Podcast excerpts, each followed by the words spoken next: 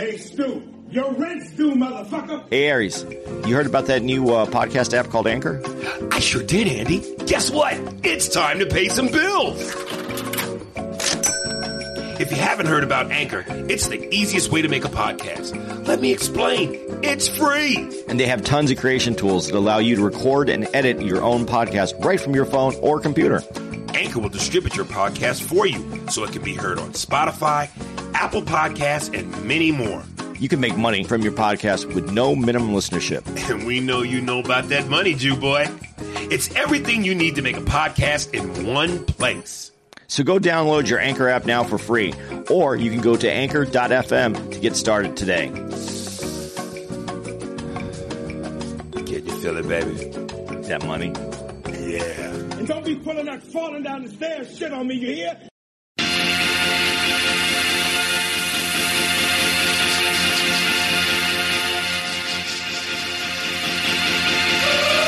How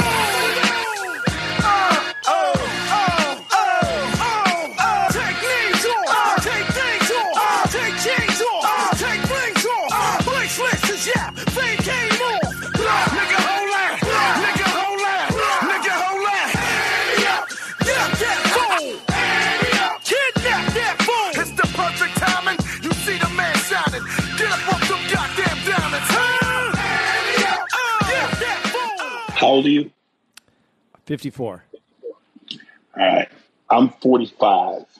Um, at what age did you know that your rap card was expired? Like you, you just, you too old for this. You out of touch.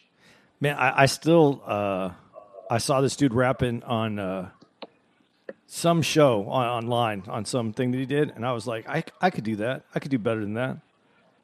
Right. So I don't know that it's expired. So you still believe you did there's some life in them legs. Yeah. Right. Um, I, I knew my hip hop card was over probably about, you know, three, I, I don't want to admit it, but, but admittedly so, three, four years ago. Uh, and I'm going to reiterate what a comedian I saw on TV said. The fact that I don't know who all these young dudes are um, lets me know I'm just, my time has passed. But if I thought there was some life left, this is what solidified it for me that I'm done. Um, now, usually when we talk about rap, we talk about the dudes, and it's it's a male dominated sport. But when you talk about some of the females in hip hop that have been legends, lyrical content, spitting ability, substance, Queen Latifah, gotta- MC Lyte. Queen Latifah, MC Lyte. Um, I don't know from a from a th- to me they felt more bubblegumish, but nonetheless they were pioneers because they were the first female group to really kill it. I know you had Stetson. Uh, what was that? Stetsasonic, Super Stetsasonic, JJ Fad. But before that, I mean, they was in it. But who really took it to that next level was Salt and Pepa. Okay. So you got Salt and Pepa, you got Queen Latifah, you got MC Lyte. And remember, back in the 80s, 90s, everybody was pretty much saying something. Um, I just found out what WAP meant. Did you know what it meant? Yeah. Okay. I just found out what WAP meant. And I Googled the lyrics, and here's what I would like to do. First of all, to all the men listening to this, if you don't know the lyrics, and I'm not assuming you would, because at the end of the day, if you're a Cardi B fan, you're a Cardi B fan. So regardless if you're a dude or woman, if you're a fan, you're a fan. But I always feel like whether you're a male rapper or female rapper, most of your audience is going to be what you are. So for the couple dudes that might listen to Cardi B or really know these lyrics, let me just tell you. Uh, after I, and I'm not going to say the whole thing. I'm going to just do snippets. But the way it reads, it all flows together. Hug your daughters, man. hug your daughters. Really, to all the fathers listening, take time and be and hug your daughter. I don't give a fuck if your daughter is 45 and you've never had a relationship with her. Start. Do tea parties, dress up, wear the tiara, put on a gown, take her to fucking uh, petting zoos, roller coasters, merry-go-round. Do what you got to do before it's too late. I read these lyrics, nigga, and I wanted to take a shower in a priest's uniform with a Bible in one hand and a Jesus peace cross with rosary beads in the other. And after I read these lyrics as me, to have a little fun, and you tell me what you think, I want to read them as three different people. Definitely Schwarzenegger, definitely Morgan Freeman, and I'm not sure if I should either do it as Obama or as Rhett Butler. Which do you think? Let, let me read them first as Okay, me, and okay. then you can tell me what Okay, you think. okay. Okay, here we go. The lyrics to WAP, Wet Ass Pussy. You fucking with some wet ass pussy. Fitting the fucking in the mouth for this wet ass pussy. Give me everything you got for this wet ass pussy. I want you to park that Big Mac truck right in this little garage. Make it cream, make me scream. Out in public, make a scene. I don't cook, I don't clean, but let me tell you, I got this ring. Gobble me, swallow me, drip down the side of me. Quick, jump out before you let you get inside of me. Now get your boats, hang your coat, fuck this wet ass pussy. He bought a phone just for pictures of this wet ass pussy. I don't scream, I don't choke. I want you to touch that little dingly thing that's swinging the back of my throat. My head game is fire, Punani Dasani.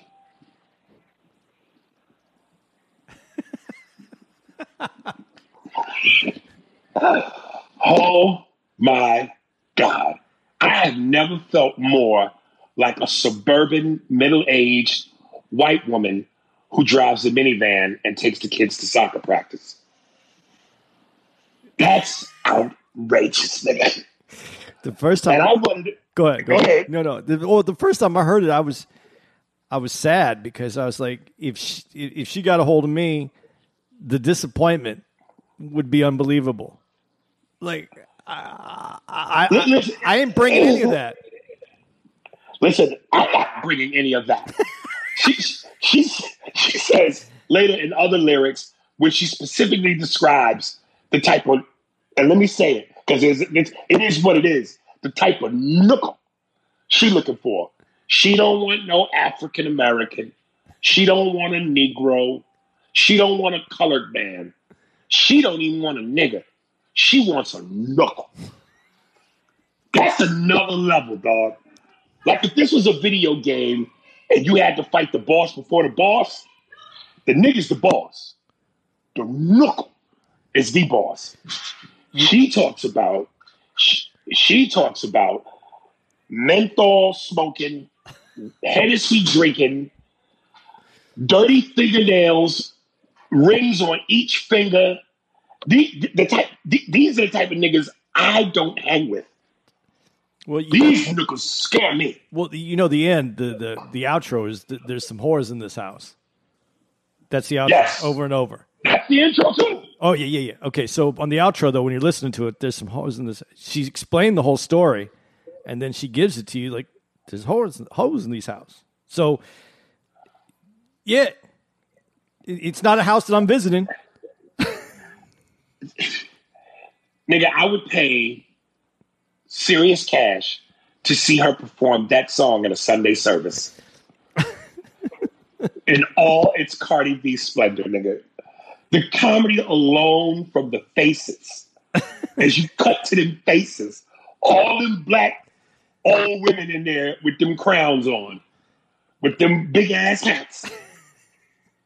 Oh my God. I, I And something tells me the pastor would be part dear Lord, part digging his hand, dear Lord. but I think she knows her audience.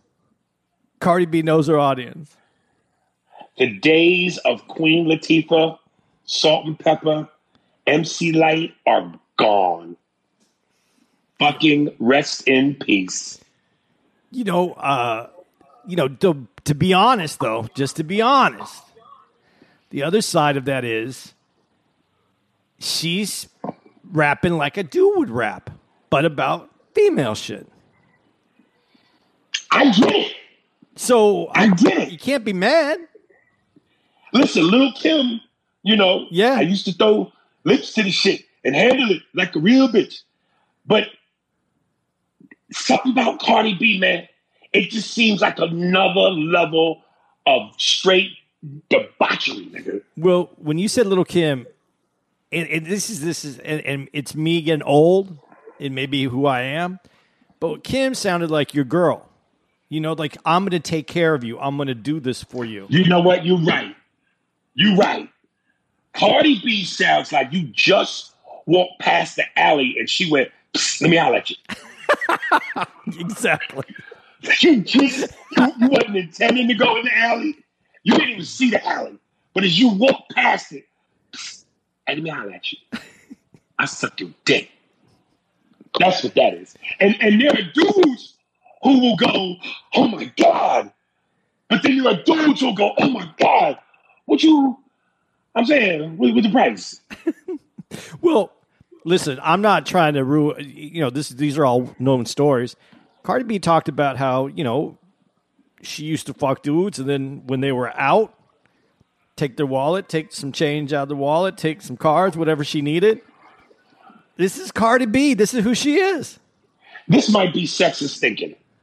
But at some point, now that you got a daughter, you know, mom, you don't change. Like, I, no, because I could hear women going, you would ask the dudes to change up. So why should she? Well, okay, but here's the here's. I, I agree with what you just said in both of those things, which you and, and you started to go down one road, and then you turn back and go, you wouldn't ask dudes to change it up. But what do you think when you when you send your kids out on the street to go to school, to walk home, to do? Are you are you looking out for women fucking with your kids? Or are you looking out for men fucking with your kids? This is like almost like now you get now now both both sexes are are, are are you have to pay attention to both. You know, it- you you were already paying attention to dudes. You were like, who's this motherfucker? Who's this dude? You know, Right. you, you had you, you didn't have blinders on to uh, to women. Now you got to take your blinders off because women are there to get theirs, just like men. So uh, I, this is not this is not a negative or a positive. This is just facts. Right. Okay.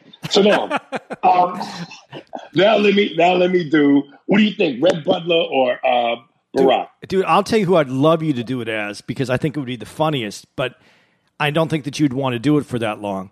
Dude, if you could do that over the top Mike Tyson that you do, singing these lyrics, Right, right, right. Yeah, the struggle to me, it, it, it would slow it up too much. okay, yeah, I know, I know, I, I, I know that's not, I know, I know Tyson isn't your favorite because it's it's a cartoonish, Yeah. it's a cartoonish play on Yeah, him. yeah, yeah. Yo, dude, that shit's fire, man. You should save that for the outro. You know what? That's a good idea. I'll do that. So, listen, folks, you've heard me say everything we've said just now about WAP and what it means and our generation of female hip hop and our opinions. But yes, I like that. That's a great suggestion from Andy. So, here's what we'll do we'll go ahead and get into the rest of what we're going to talk about. And then, as a treat, towards the end of the podcast, you will hear my rendition of uh, Barack Obama, Morgan Freeman, and Arnold Schwarzenegger reciting the lyrics to Cardi B's WAP. Stay tuned, boys and girls.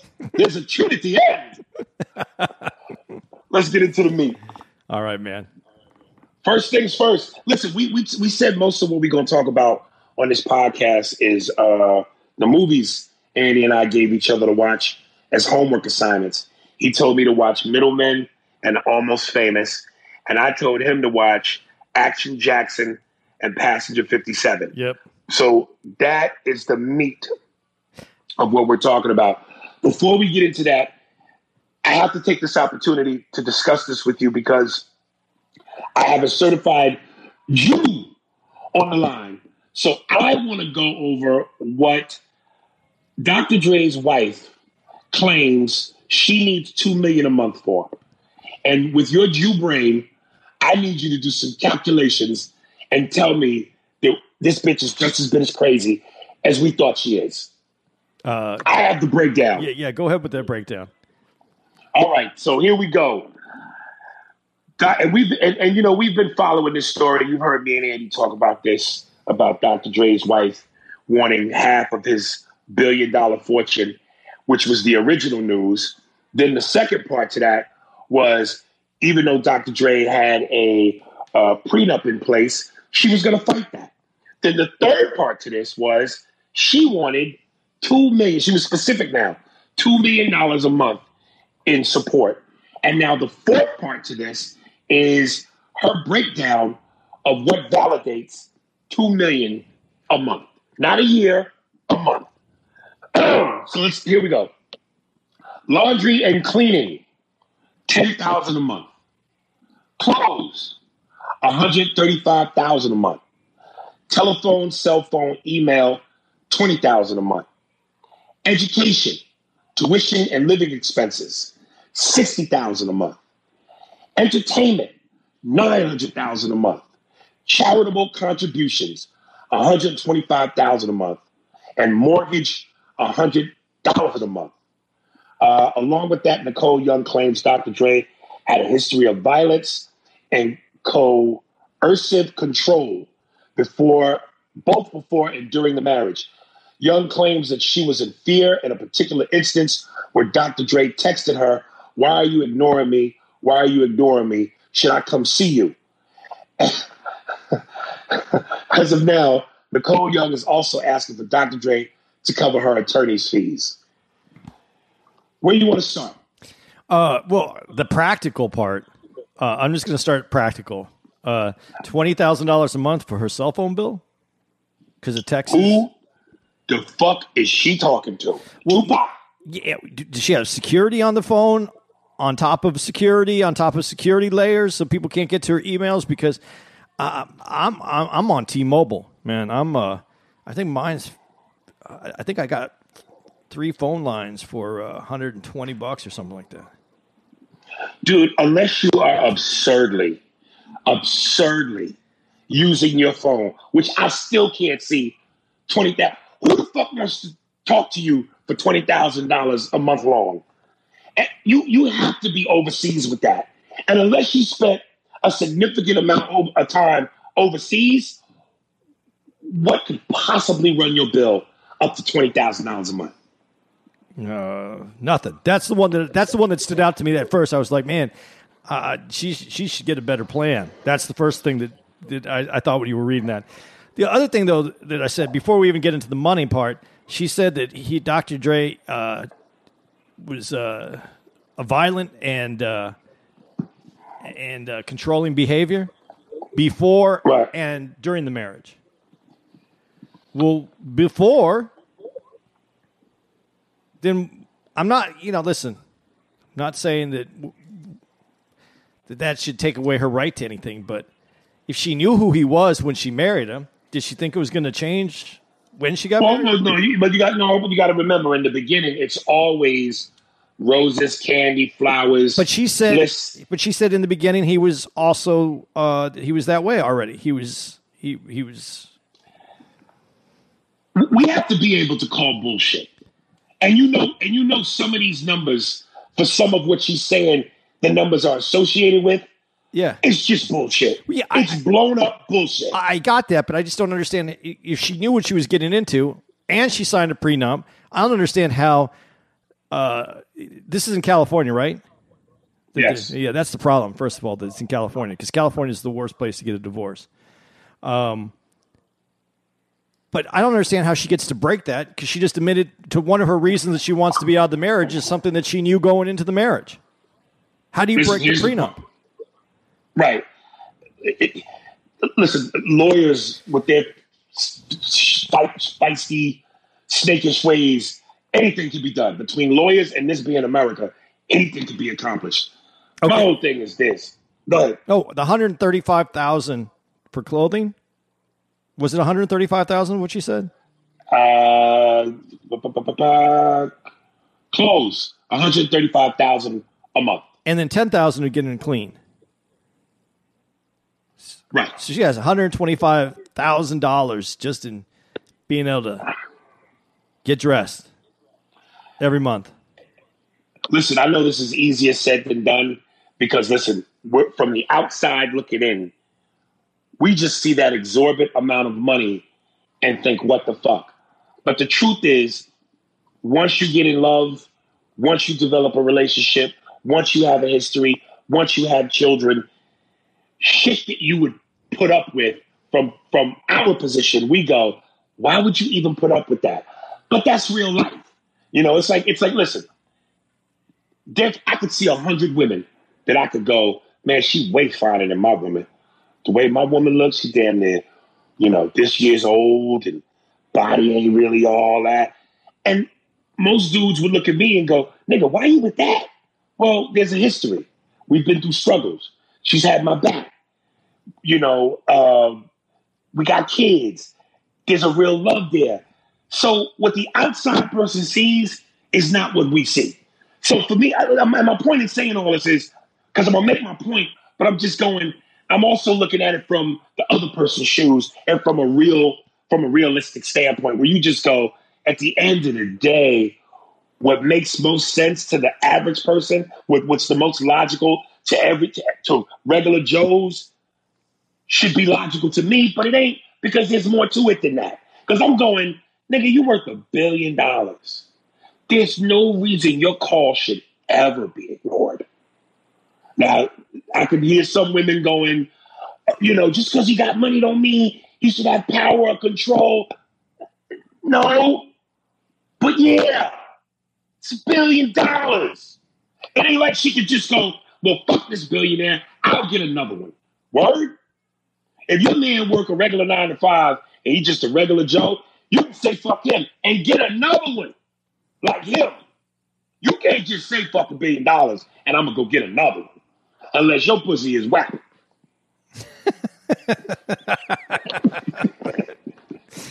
That was a long way around for a callback. I'm gonna tell you. Man, dude. but I'm just saying, like, like, you know what I mean? Yeah. I'm, I'm worth a billion dollars.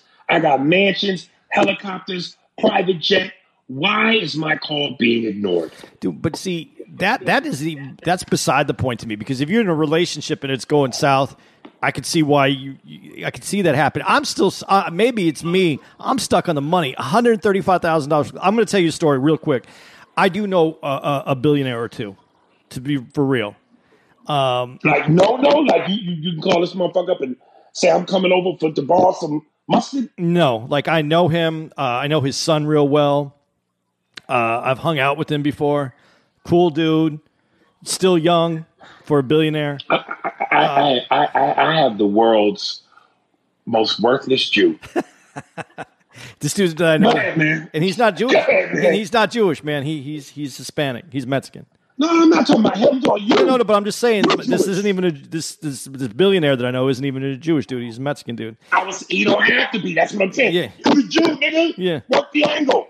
Uh, anyway, um, so his uh, when I was working at Saks Fifth Avenue, I used to work at Saks Fifth Avenue a long time ago, and uh, his wife came in, nicest lady, and uh, she needed a dress for the big a big gala that was happening in Phoenix. Uh, and there's only so many galas that happen in Phoenix, like big big ones, you know. That and he was they're a big deal. I don't know if she's on the board or something, but it's a big one. And she came in, and she looked at some dresses, and I showed her some dresses, uh, some designer dresses, and uh, she she had it narrowed down to one that was like five thousand, and one that was six thousand, and one that was like uh, I, I, probably another six or five thousand. And, and she liked him, and she said, "You know what?" She goes, "I just I don't want to spend that kind of money. This is billionaires. These are billionaires. I don't know what kind of I don't I don't know if I want to spend that kind of." And so she she came back in the next day, and she said, "Andy," she goes, "I really appreciate the time you took with me." Um, but that's just so much money for a dress. And I wore a dress to a to a ball to a, a gala. I think it was either in L.A. or in another city. And she said, uh, "I'm just going to wear that to this gala, and we're going to donate five thousand dollars to the charity." That's a lot different than someone who thinks that they need, and we're talking billion. They're, they he, he was a, he was in the single digit billions. Dre's in the single digit billions. We're talking about a wife versus a wife she she didn't go out and spend one hundred thirty five thousand dollars a month for clothes. She donated the money and just wore the other dress. So it's not like you have to be buying these kind of things. I don't care if you're in the limelight. Yeah, you might get photographed wearing the same thing twice. And I, I don't, I don't know. I, I just don't see how you can justify. I don't see how, as a human being, you could even put that out into the universe that I need one hundred thirty-five thousand dollars a month just for some new clothes. You know, at some point, I go, don't the, don't the judge ask for receipts? Can't the judge go, hey, this sounds nuts? And I understand it's one thing to go, I need this much money to survive, and here is the logical, it makes sense, backed up data reason. But just to go, I'm gonna throw a number out there, 135 grand for clothes. At no point does the ref step in and go, the ref, it should be. But the judge go, eh, wait a minute, show me some receipts. Let me see that you made twenty thousand dollars worth of phone calls. Where? Let me see who you're making these calls to. Let's see if we can chop this down and go. That's unnecessary. That's unnecessary. Don't need to do that. Like, come on, man. At what point does does a judge step in as a means to protect the guy? Because these ballooned out numbers are ridiculous. I, I, but I think it's almost embarrassing that if she wants to even own up to these numbers, it's embarrassing. I mean, you can't. Was, shit. It, it, it, uh, she's living that life. She don't give a fuck. But as a human, I, I just can't see that you throw that kind of. I, I, I, don't. I don't. I believe when you make a certain amount of money, you're no longer human. Nah, because I know people that make that money and still treat it a different way. I, I, I hear you, but but you know what I'm going for. I, I hear you. Yeah, but in, in, in this, uh, I don't know. I it's a lot for me to to to to think about. Man, I would like to. I I would just like to have enough money that. You know how much this? Is how much money I'd like to have? That if I saw something I wanted, I didn't have to get it because I knew if I wanted it tomorrow, I'd still have the money. I'm in that case where, like, if I want something, I have to save my money, go get it, and then have it and then maybe six months from now it's not that important to me but i'm not in that position. Like i'm i want to have that money where you know that you can buy it anytime so you don't have to buy it. That that's the kind of money i'd like to have. I know them niggas kicked you out the synagogue. They had to kick you out the synagogue nigga. who is this man? Um let's let's let's okay education. 60000 a month she should just get an accountant. She needs to go to accounting school because she's spending too much money. I'm questioning her education if she's buying $135,000 worth of clothes. Okay, but you know what? I just thought about this though. You say we, we keep saying clothes. She says she needs $135,000. She say wardrobe or clo- what does it say? Wardrobe? It says clothes. Clothes. Okay, because I was thinking, you know, if you're if you're Dre's wife, I mean, maybe he comes home once a year with a million dollar worth of jewel, you know, gold jewelry for her. So that's like a, that's almost a hundred thousand dollars a month right there.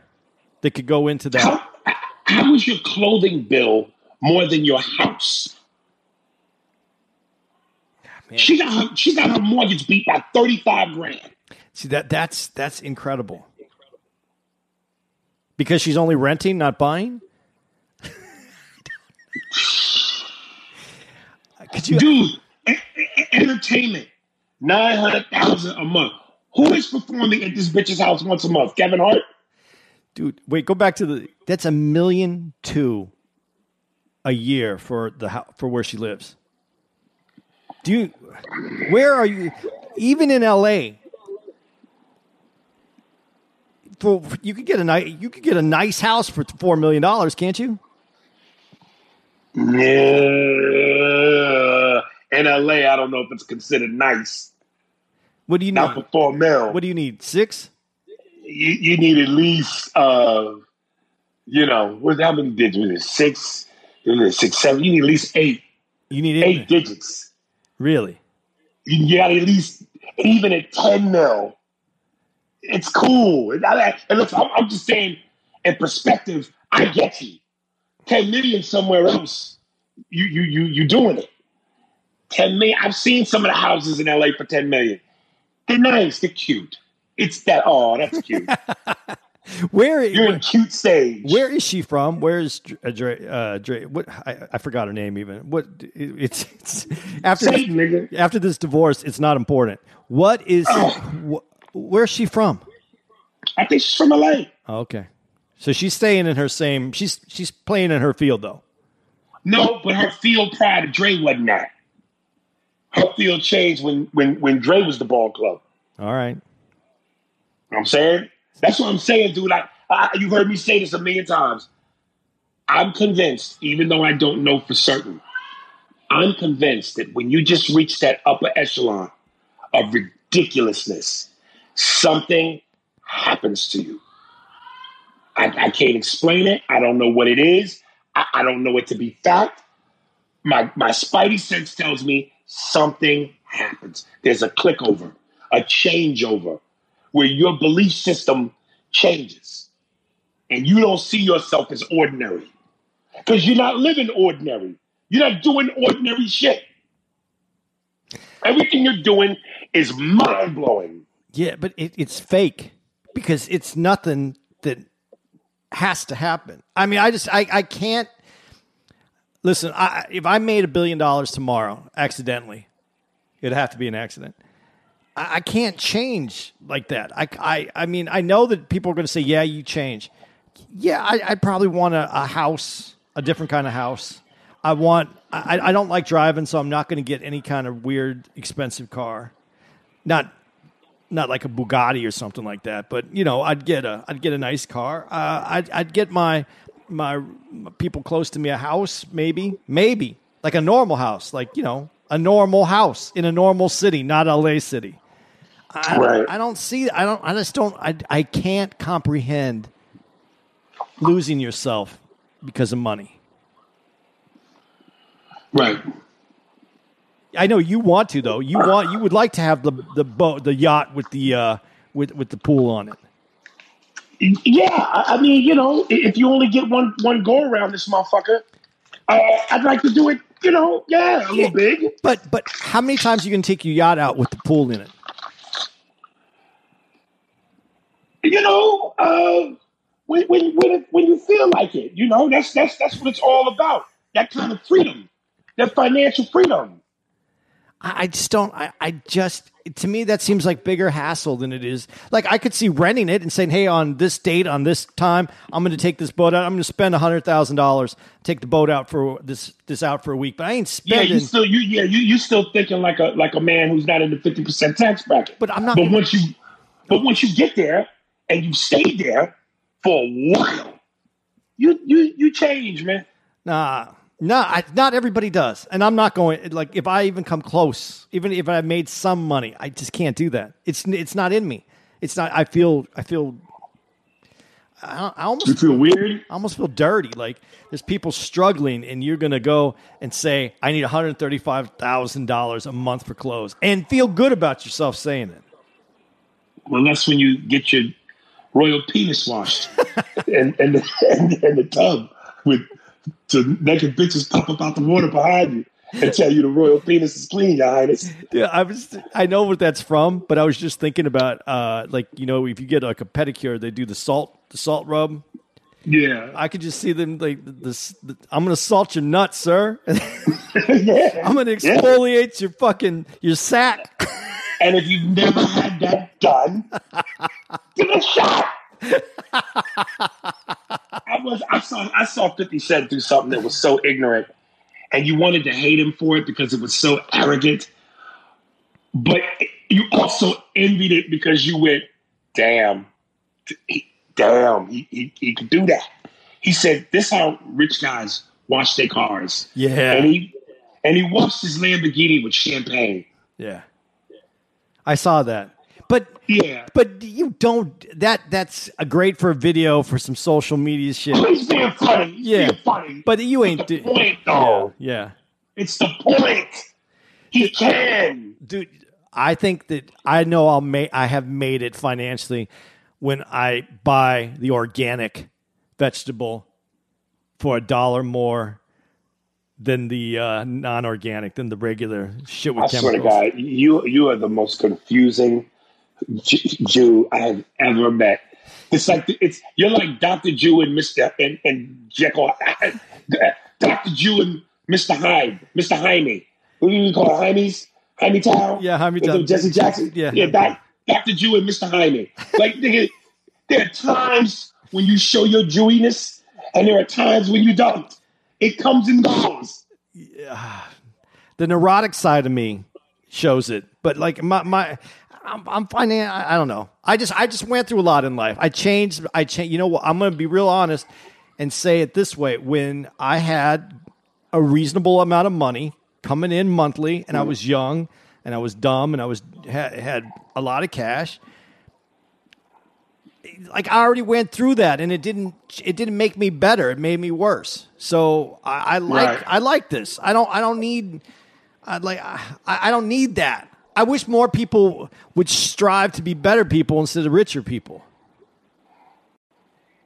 I hear you in theory, but but but, dude, I, financial freedom is just. I, I, I- don't think you, it's just so it's so valuable. It- it's just so valuable. But what, what happens is, though, when you talk about financial freedom, you can trap yourself when you have financial freedom and you spend your money on acquiring things. Because if you buy things that don't pay for themselves, you have to pay for them. And now you have to make that much money every month just to be able to pay your bills. And that isn't financial freedom. Financial freedom is when you have more coming in than you have going out. That's financial freedom. So you have to, it's about levels. If you only make X amount of dollars, you have to make sure that less than more than that is coming back in. So that that's where your financial freedom and the longer you do that the mo- further up that ladder you can go where you can buy you can get more because you are you you have brought more in.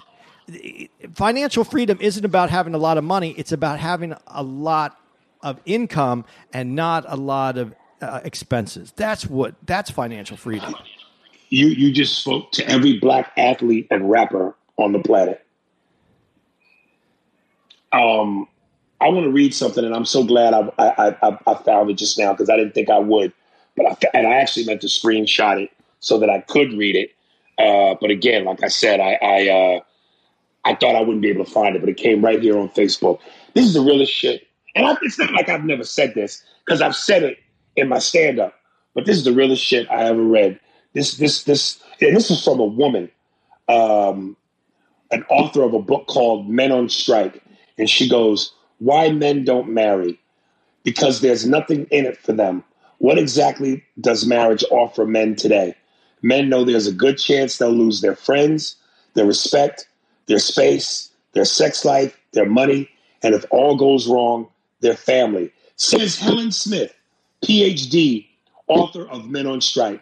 They don't want to enter into a legal contract with someone who could effectively take half their savings, pension, and property when the honeymoon period is over. Men aren't wimping out by staying unmarried or being commitment phobes. They're being smart. Unlike women, men lose all power after they say I do. Their masculinity dies too. Now, for a woman to recognize that, what else needs to be said? Yeah, well, be, because the system, you know, when we say women want to be treated equally, they do in every aspect except for marriage. Because if you want to be treated equally, you wouldn't do that to the, to uh, another person when you ended a marriage. People do, women do this. Out, I think women do this out of bitterness, and the only reason men, and I'm, I have something that I want to read here too. The only reason men don't do it is I think it it it feels like they are devaluating themselves if they try to take from women, like like women take from men. That's what I'm saying. One hundred and thirty-five thousand a month for clothes is bitterness. Twenty thousand dollar a month on a cell phone bill is bitterness. Nine hundred thousand. All these blown out of proportion figures. That's bitterness. Why can't a judge recognize that? Why won't a judge go, "Come on, man, come on. This is anger. This is revenge. This is I'm gonna hurt you." Yeah. Okay, uh, you want you want my? I, I have this. I pulled up the some of the most expensive divorces. I just going to do a few because there's a lot of them. There was like 30 of them on this or 40, but uh, this is an old one, and this is this is even back then. Uh, Ty- Mike Tyson and Robin Givens. Uh, it was uh, ten million dollars for that uh, Pepsi Cola wedding that they had. Weren't they doing Pepsi commercials? Yeah, they probably I think so. So she just got ten mil. just ten mil, but that was that was uh, quite a while ago. But uh, most of these are pretty reasonable. Like a lot of the expensive ones, when they say expensive, like Jennifer Lopez and, and Cris Judd was fourteen million. He got fourteen million from her. Okay. That's uh, that, that was a pretty decent settlement. Uh, Lamb, sorry, uh, Lance said I'm not going to do that one. Uh, this one, uh, Jeff Gordon and, and Brooke Sealey, 15 million. Uh, let's see, this one was good. Michael Strahan and uh, Jeannie Muggle, is that how you say? it? I don't even know how to say. Fifteen point three million. Uh, and they were only married seven years. That's that's two million a year. That's that that's these are these are and the reason I'm bringing this up is that these are reasonable numbers. Matt Lauer and Annette Roque twenty million, and she was a she was a supermodel, and he got he got that too. So twenty million is a deal. Donald Trump only paid twenty million to uh, Ivana Trump. Let me get oh Lionel Richie had a good one. Uh, it was only twenty. Okay, let me get let me get past these twenties. I'm going to get in now. I'm going to get into uh, Hulk Hogan and Linda, uh, thirty million. Okay, Phil Collins, and I can't say his wife's name. It was like his fourth marriage, and he paid forty-seven million to her. But the one the reason I bring this one up is while he was getting married to her, and he paid forty-seven. He, he while he was marrying this woman, he was paying his wife before her thirty-four million. Did you get that? So he spent eighty something Yeah. million dollars in two in two marriages. Phil Collins did. Right. Uh, that's that's a lot of money. Uh, James Cameron and Linda Hamilton, fifty million dollars. Now we're getting into the L.A. marriages. This is where we're getting the right amount of money. And all he did, James Cameron, he gave her the money, half the money from uh, the Titanic. Kelsey Grammer spent 50, 30 million. Kenny Rogers was 60. Okay, I want to get, okay, here we go. Here's the big ones. Steven Spielberg and Amy Irving, $100 million. Tiger Woods and Elin uh, Nor Norgen, I don't even know how to say that name, 110 million. She got 110 million. Again, if she was asking for 110 million of his billion dollars, I would even say that was reasonable. Uh, Garth Brooks and Sally Mahl, 125 million. Neil Diamond, this is back. This is in 1995. 150 million Neil Diamond spent on his divorce. But here it gets better. Michael uh, Jordan and uh, and his ex, 168 million. And then we get beggar. Mel Gibson and Robyn Gibson, 425 million. They were married for 31 years, though. She was there at the beginning. Rupert Murdoch, 1.7 billion. Dude, I don't give a fuck if you're birthed with me. If we both, if you, if you, if you, if you come out your mother's womb and I come out my mother's womb in the same hospital room, side by side, and the moment we both slipped out the vaginas, we got married. Get the fuck out of here, dude. Do you understand the ability to change someone's entire life? to the point where they never have to worry about a meal again, a roof or a place to sleep again. And their island. They never have to worry about key- upkeep on their island ever again. Dude, dude, come on, man. Okay. Come on. If, if you if you if you if you have the kind of money that can change someone's existence as a dude, you gotta be able to get pussy on the side. Okay. Okay, but listen to this. Rupert Murdoch, I just so told you $1.7 million. 17 days after his divorce, he got remarried. He just got money to burn, nigga. Man, I, I just can't even imagine that. And Jeff Bezos, uh, this is the big winner right here. Uh, Mackenzie Bezos, $38 billion. Come on, man. She was with him though from nothing to nothing. From from they were together 25 years, man. And she was there when he was just working out of the garage. I, I, I, I, I, I keep hearing people make that argument. Even a lot of dudes. Even a lot of dudes. Because you would expect women to, well, she was there from the beginning. She helped him. But there are a lot of dudes who, who say that. I don't give a fuck. It's the principle. That's outrageous. That's outrageous. Just that is a just because. Just because. I need more than a just because. I need you have done something. You have you have really contributed to what this is. Without your contribution, this doesn't exist. Well, but what does that say about you as a person, too, though? That if I was Bezos and I look at my wife and I go, I'd rather give you $38 billion than to ever have to fuck you again. Yeah, I mean, he got good options, man. he got options, dude. Wonderful, wonderful options. I'd rather give you, hey, listen, you've been with me for 25 years. I know this isn't the way we wanted it to go, but we both have lives that look uh, looking up for both of us. I'm going to tell you what. I'm going to give you 38 billion dollars so I can go fuck all this shit over here. You do what you need to do. Let, let, let, let, let's let's let's rack that down of this. What? So you mean to tell me if he said how long they been together? 38 years? 25 years. 25 years. All right, boom, a million dollars for every year. 25 mil don't make it. Listen, That's still not. if you have, yeah, but if you have that kind of money, a mill isn't a lot of money, to be honest.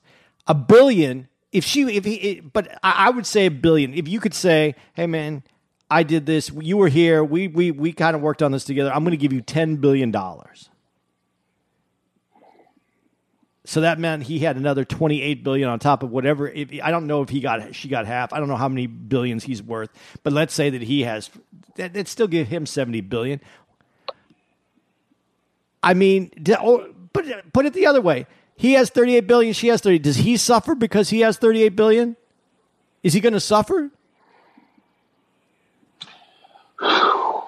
Well, I, I, I, I would love to just know what that feels like to, to just, you know, if you to give up 38 billion and that's just like a fucking a mosquito bite.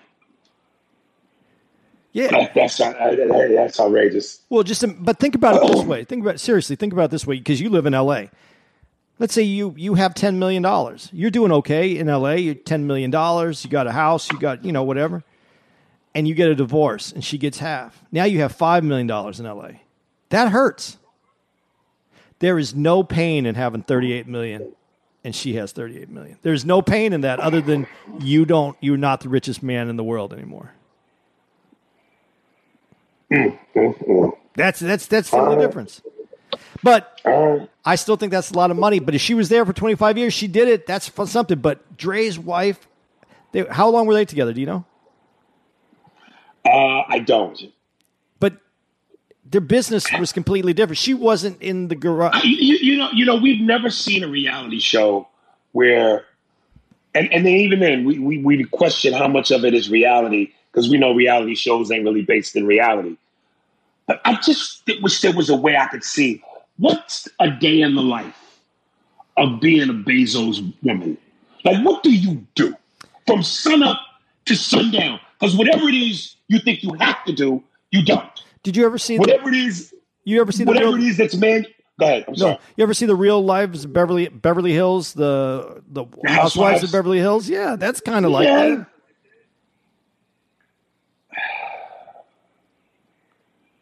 Once your man's fortune is solidified and the business sustain, sustains itself from the time you wake up to the time you go to bed every day, whatever manual labor there is, you ain't doing it. No. The, the other Get the fuck out of here. The other thing is this, though. though I, the reason this is, has even came about is because back in the fifties, sixties, a guy could make a million dollars because a million dollars was a lot of money back then, and then divorce his wife, and she would have no money. She couldn't even afford to get a home, and that's why these laws came about. I, I got that. We, we, we, we, covered that. Uh, But now it's the pendulum has swung the other way. If you at a billion dollars, how do you how do you not say twenty five percent is the right amount of money? I, I don't know. I, I don't know. This is this this is a tough like. Uh, but on the other hand, I agree that Bezos' life isn't going to change if he gives her thirty eight million. His life isn't going to change. Oh, oh, oh. Jesus. All right. It's time to do movies. Uh, Yeah, I, just this, this, this leaves me in, in, in, such a dude. I I watched the thirty for thirty, this magic moment, and uh, it just I feel like Shaq when Shaq was describing how the year before Jordan came back from when he came the year he came back from baseball, how they beat them in the playoffs. But this was Jordan number forty five. Then he switched back to number twenty three. He didn't have his basketball legs yet. Then that next year they get Dennis Rodman. He gets his basketball legs. He has the the workout facility and fucking the Space Jam on Warner Brothers lot. And that year in the playoffs, the Bulls swept them. And Shaq is going. After game one, I was like, ugh. After game two, I was like, ugh. Then they beat us game three. I was like, ugh. Then by the time they swept us in game four, I was like, ugh. He goes, I don't understand. We beat them the year before, and then they come back and sweep us. I just, I, I don't know. I don't know what to do. That's how I feel, nigga. like I just, I, I don't know what to make of that ridiculousness. That, that, that just, it's, I, I, I really, it's justifiable, legalized extortion. America's, America's got to do better. Well, when you say legalized extor- uh, extortion, the one that I think is funny that I didn't bring up, but I, I, I will right now because you said legalized extortion. Angelina Jolie and Brad Pitt, they're still not divorced. They separated in 2016. He reportedly offered her a hundred million dollar settlement. She's a working actress. It's not like she was doing stuff. He was she was working and he was working. Right. They weren't at home trying to. I mean, she did have kids, but she- I mean, they were they were adopted kids. Whatever. A hundred million dollars, but nothing has been finalized. A hundred million dollars isn't enough. This is not about but but, money. I- but but but but I also think from you know what I've heard and shit, they're kind of teetering back and forth on working it out. yeah, but And then when you got two people like that who are both juggernauts in the business, you you could you could you could play silly little games like, eh, let's fuck around for eight years and see if we want to do this or not. Yeah, but on the other hand, a hundred million dollars, you could just go, okay, if that's really what you want to do, I already make I make X amount of money every year. You make X amount, and he still has to give up a hundred million dollars. I don't understand. I don't understand that. Now, if it was for child support, where they agreed on these children, that'd be different. This is a hundred million dollar settlement. It's different than child support. All right, movies. I was really excited to do these movies because I gave you one movie that I knew you were going to like for sure, and I gave you a movie that I knew you hadn't seen, but I, I deep down, your uh, Bryan, uh, who's the who's the dude you you, see- you do the impression of? Bryan uh, Bryan Adams. I knew your inner Bryan Adams would love this movie. You talk, well, since we're there, let's start with that. Um, almost famous. I wrote him, and I said to myself, you know, I could always depend on Andy to make me do some of the whitest shit in the world. Uh, this movie screamed whiteness. Um, this was a, this was a song with, with no drum line, nigga. There was no bass line to this. Uh, there's nothing for me to bob my head. This is one of the whitest movies I've ever seen. It's an And, Elton and John here's the song. thing. I, I- but, here, but here's the thing. As much as I was not, it was one of those where it was like 15, 20 minutes in, I'm going, yo, you like this movie? And again, part of me was no. More of me was no. And it was hard for me to keep my eyes open.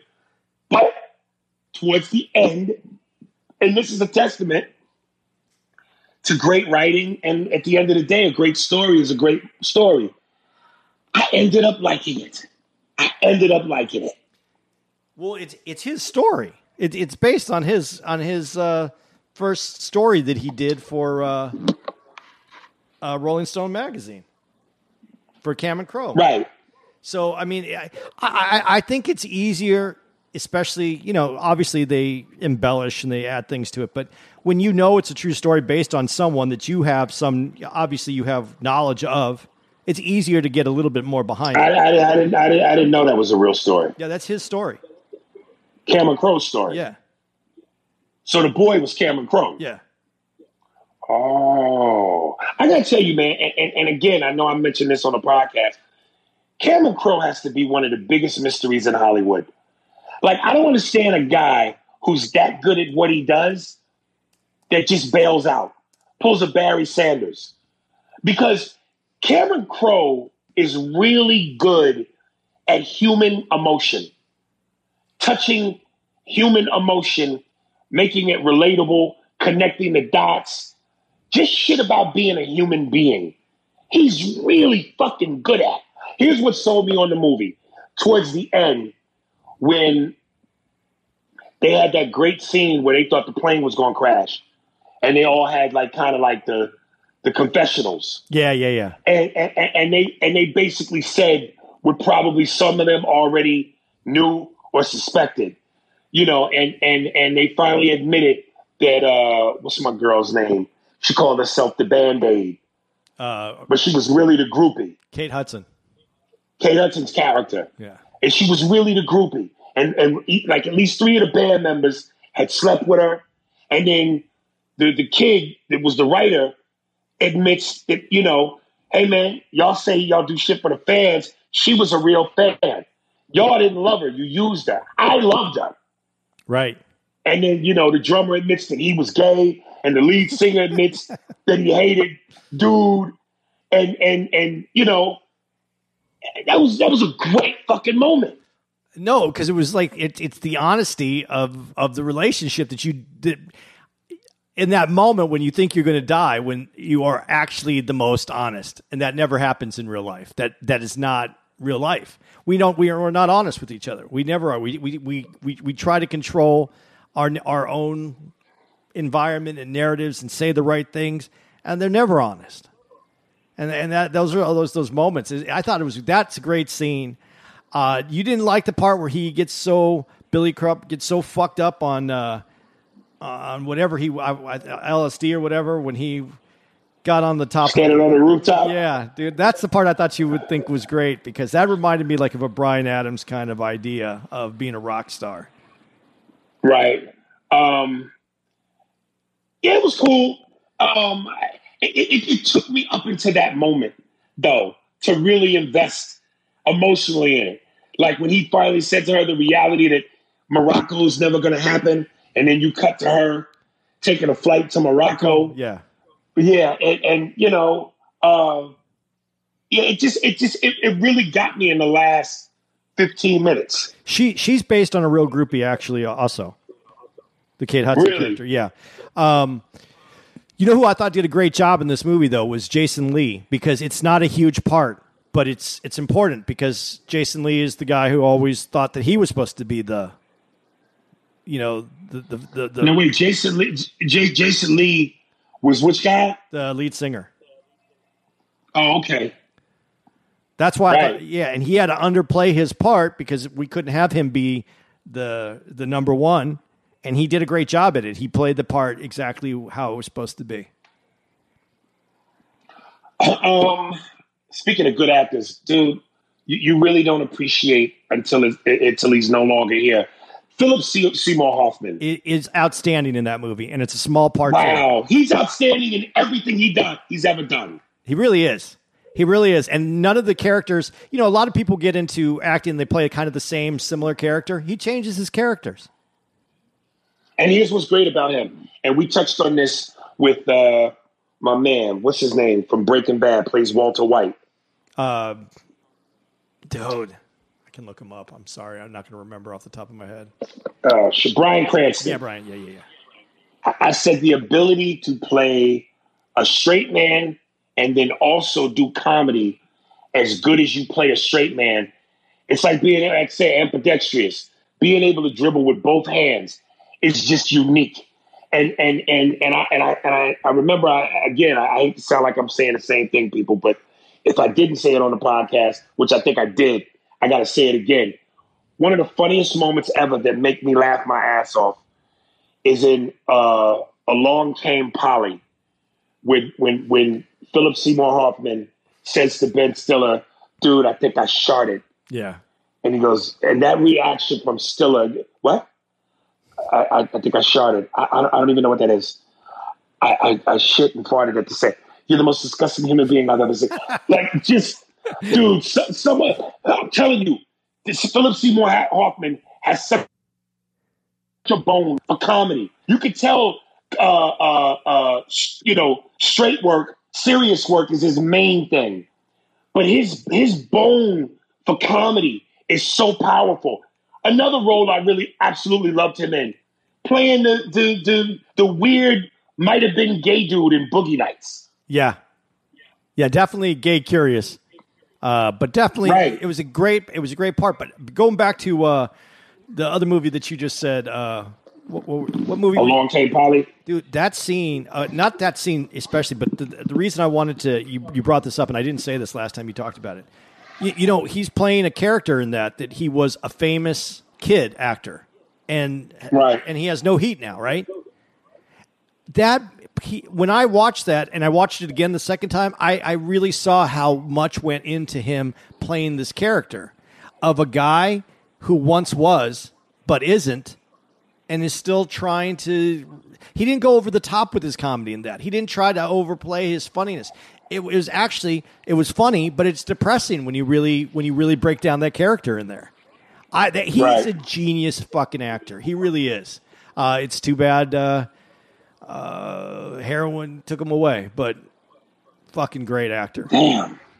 uh, did, did you Um, see Marc Maron was in that No, I, that might have been one of the parts I couldn't keep my eyes open. that's where he yells lock the gates when they're trying when they he gets electrocuted Oh, that's who that was. That's Maron. Lock the gates. Yeah, he's playing the uh, the, the the manager of the venue. I, I didn't even fucking recognize him. I saw that scene. I didn't even fucking recognize him. Yeah.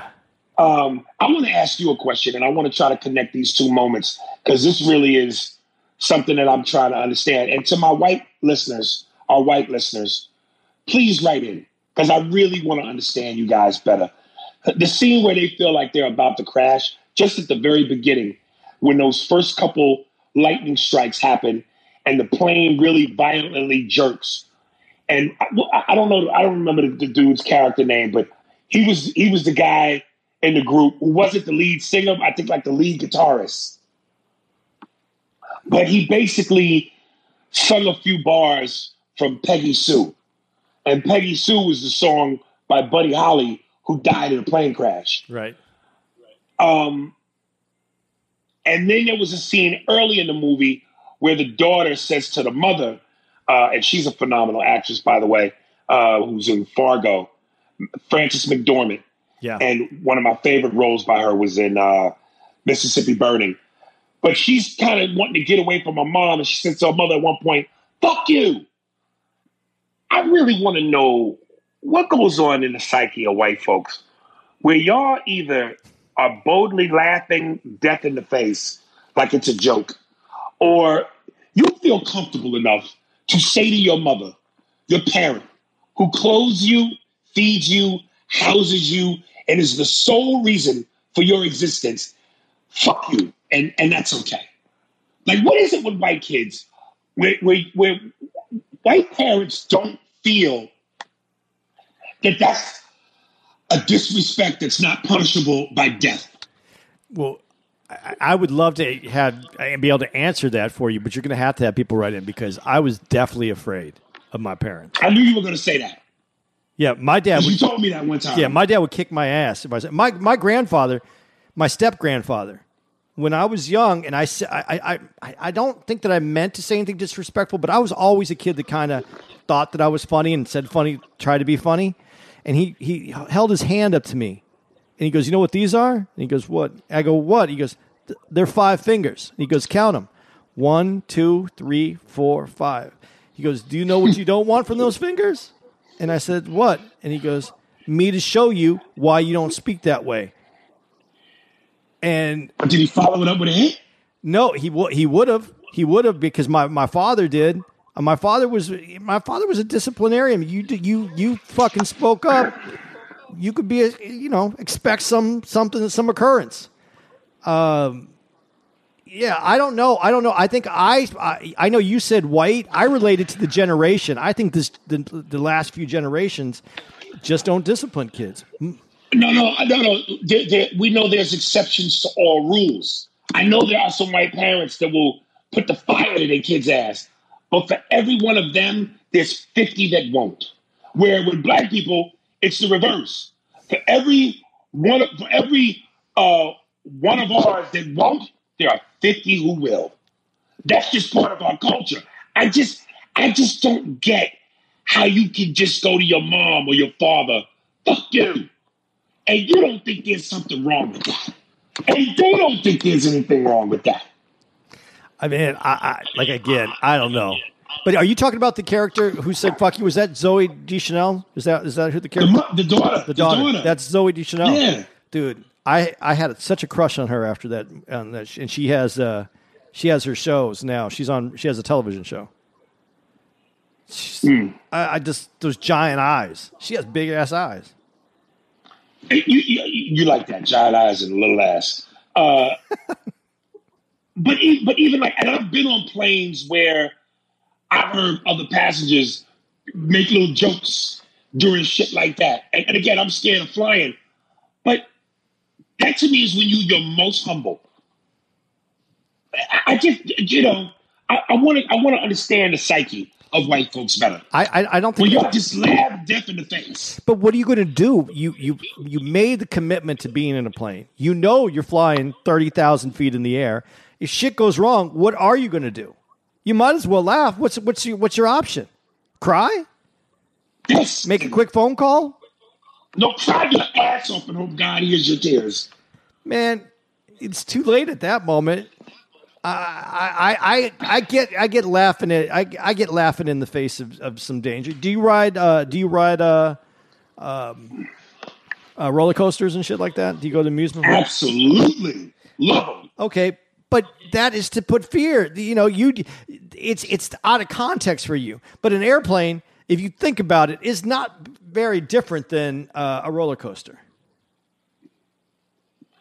I'm listening. No, no, I mean, you get in it.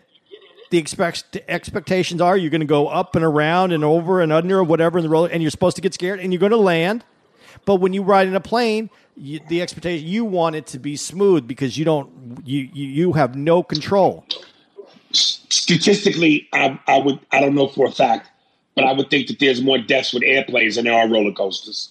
And roller coasters, you're trapped in a harness and a safety device. Worst thing that happened is the roller coaster stop in a certain section of the ride and you held upside down or suspended for a certain amount of uncomfortable time. but you're still locked into a safety harness. Yeah, but uh, I I don't know. I don't know. Yeah, I agree with you. There's probably more deaths, but the difference is if if a plane goes down, you know, several hundred people are going to go. If a roller coaster comes off the track, you know, you're going to lose 11 people. That's why I said never want to fly on a plane with not a lot of people on it. Because though the thing that someone's going to say, if there's only 20 people on the plane, they're just going to go, well, at least it was only 20 people. I think the amount of people is more, but I think it's the same principle. We we're getting in something that we have absolutely no control of, and we we go. Now, I just watched a thing called. Um, did you ever go to Action Park? I never did. I do know Action Park. Yeah. Yeah, well, they had a bunch of deaths there. Really? A water park? Yeah, water park. They had drownings. There's a guy who crashed on one of the rides. Yeah, Damn. and people still went. You just assume I was uh you're just assuming it's not going to happen to you. you know why it happened there, right? Why? Because it was a wet ass park. Because what? It was a wet ass park. Park. Grimshot. Ba bump bump. There you go. That's fucking funny. Um, yeah, I think that's all I really got on on that movie. Okay, I'm gonna give. I'm gonna give you one Oh, last one thing. more thing. One, Okay, okay, go I got one last thing too. Okay. Um, now you said you're 54, right? Were you around? Because if you were, you had to be on the tail end of the era. But I don't even think you're that old. Were you around for that era when it was mandatory that flight attendants be sexy? Kind of, uh, but I, I was right at the end of that because I You were at the end of sexism. at the end of on the airlines because I still flew TWA at one time, which was the last of those uh, iconic airlines. Right. Uh, so yeah, but I, I, it wasn't that prestigious because people used to get dressed up, like you know, people wore suits to get on a plane. And uh, like Right. you said, they were all. I, I, I at the very end, very, very, very end. So no, I didn't really catch it like that, like where I could enjoy. that. Yeah, there, yeah. There used to be a time because when they showed her I, in the movie, she was a flight attendant, and and and you know, her and her partner were dressed the way they dressed. It was cute. And I remember that one movie. I think it was called Catch Me If You Can. yeah, with Leonardo DiCaprio and Tom Hanks. And that was just an era where, yo, it was like, yo, it was mandatory. You you had to be sexy. You had to be cute. Now, now all these bitches look like Bea Arthur. Like it, it just it don't matter no more. Well, it's different. It, we're in a different era. But uh, did you like? Uh, did you like the scene where they're on the bus after he gets picked up from jumping off the roof, and uh, they start singing "Tiny Dancer"? See, that's where the whiteness comes in. Okay, that's what I wanted to know. That's there you go. That's- That's, when Okay, so Yeah. eh, let's let's wrap this up. So, as the movie, as almost famous, as your white rating, what, how many? How what do you give it as a white uh, on your white rating on the on your inner white Bryan Adams? What do you give that movie? One to ten. on a scale between Bryant Gumbel and Alfonso Ribeiro, uh, you know, damn, damn. The guy in me that loves a good movie, story, writing, it earned its way to a six and a half. Okay, as a black man. I, straight up, no. No, no, no. That's that. That's that's a Cardi B. Black. man. Oh, oh, it's Black Man. Okay, it's Black Man. Uh, it's, a, it's a five. It's a five. Like I wouldn't watch it again. Okay. I wouldn't. I wouldn't watch it again. And and it's Cardi B's uh, dude. That's a no. Oh, nigga, that's a that's a that's a. Look, you didn't even commit. Uh, That's a that negative- is a negative. That's a negative. That's a negative eight. I give that a negative eight. It's funny. I did enjoy the other movie, and you know what? I'm glad I watched it in the order that I did because I started to watch Almost Famous first, then uh, Mad Men was it? What was it? Middlemen. Middlemen second. And if I had watched, if I had watched it in that order, I might have got discouraged. Yeah. But I saw Middlemen first, and that second. Middlemen was fucking awesome.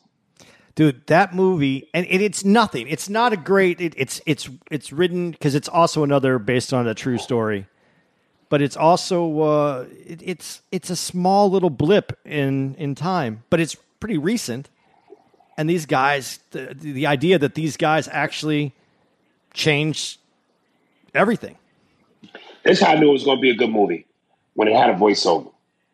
I have a theory. Two. I got two theories. Any movie that has a voiceover, where the guy is talking during certain scenes, they freeze frame. Great fucking movies.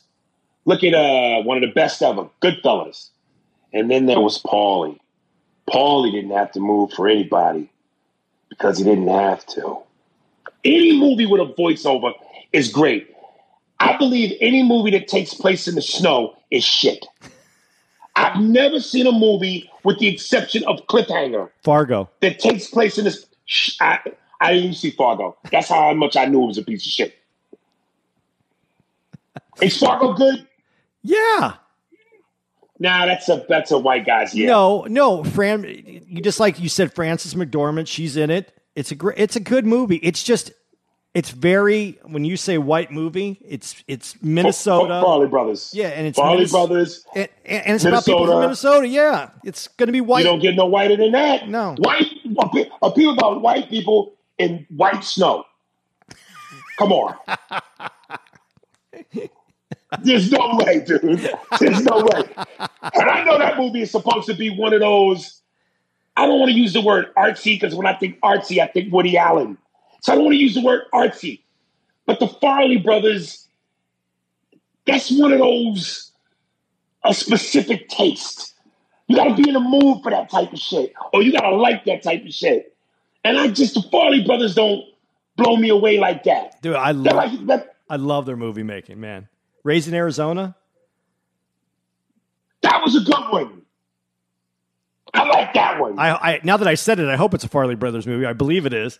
Dude, that movie I think it is. Yeah, that movie was great. Fargo was really good, but it's a different. But like you just said, you have to be in the mood for it. It's a different flavor. It's not. I, I'm not even going to say it's a white a white person's movie. It's a flavor of certain people because it's it's it's different. It is a different kind of movie.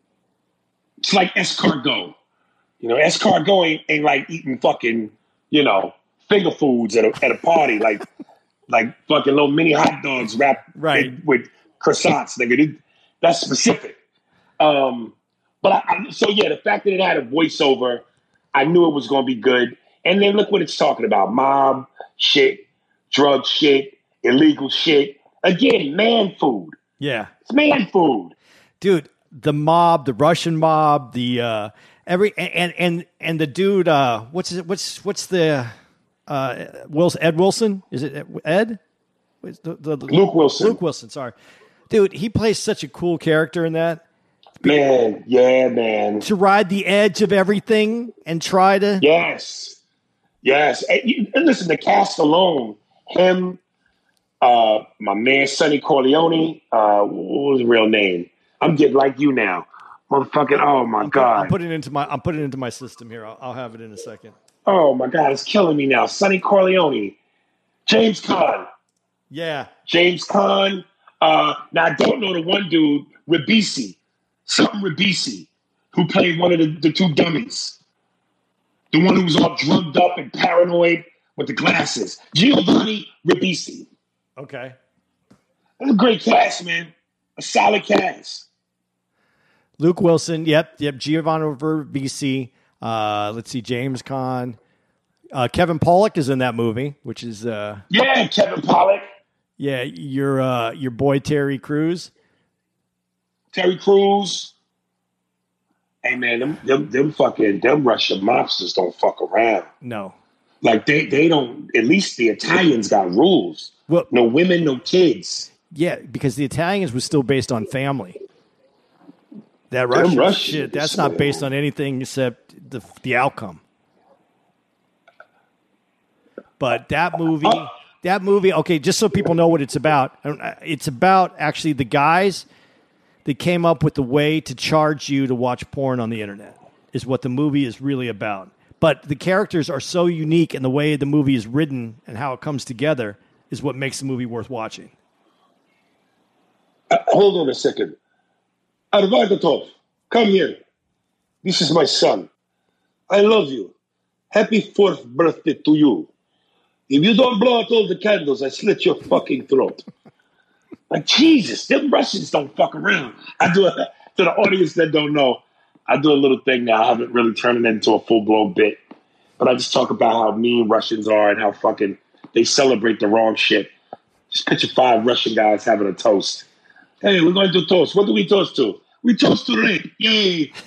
It just, there's a darkness to Russians, man. It's cold Fucking climate. man. darkness. Cold climate. Cold, man. That's that's what I'm saying. There you Shit go. in the snow is miserable. Kelsey, do you do you know Kelsey Grammer by any chance? Just being in this business as long as you have. I don't, but I'm glad you met. Kelsey Grammer was as small as the part was.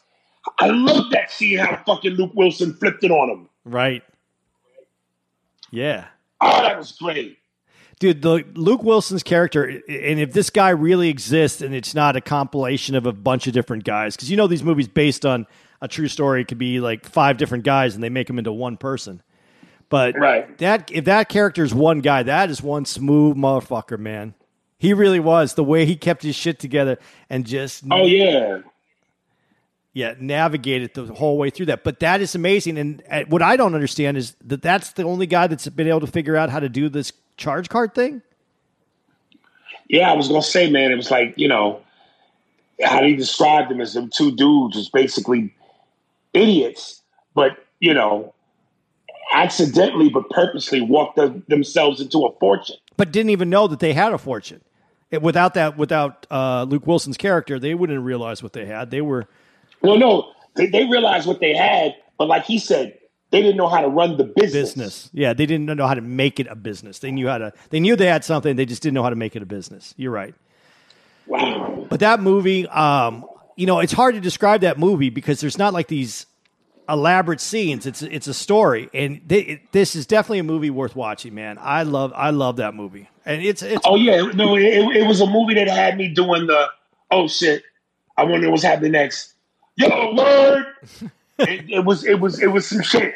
I liked it. Um, yeah the relationship with with the porn star, where he finally he left his wife and got with the porn star, and again the rush. That's what I'm saying. He, he changed him.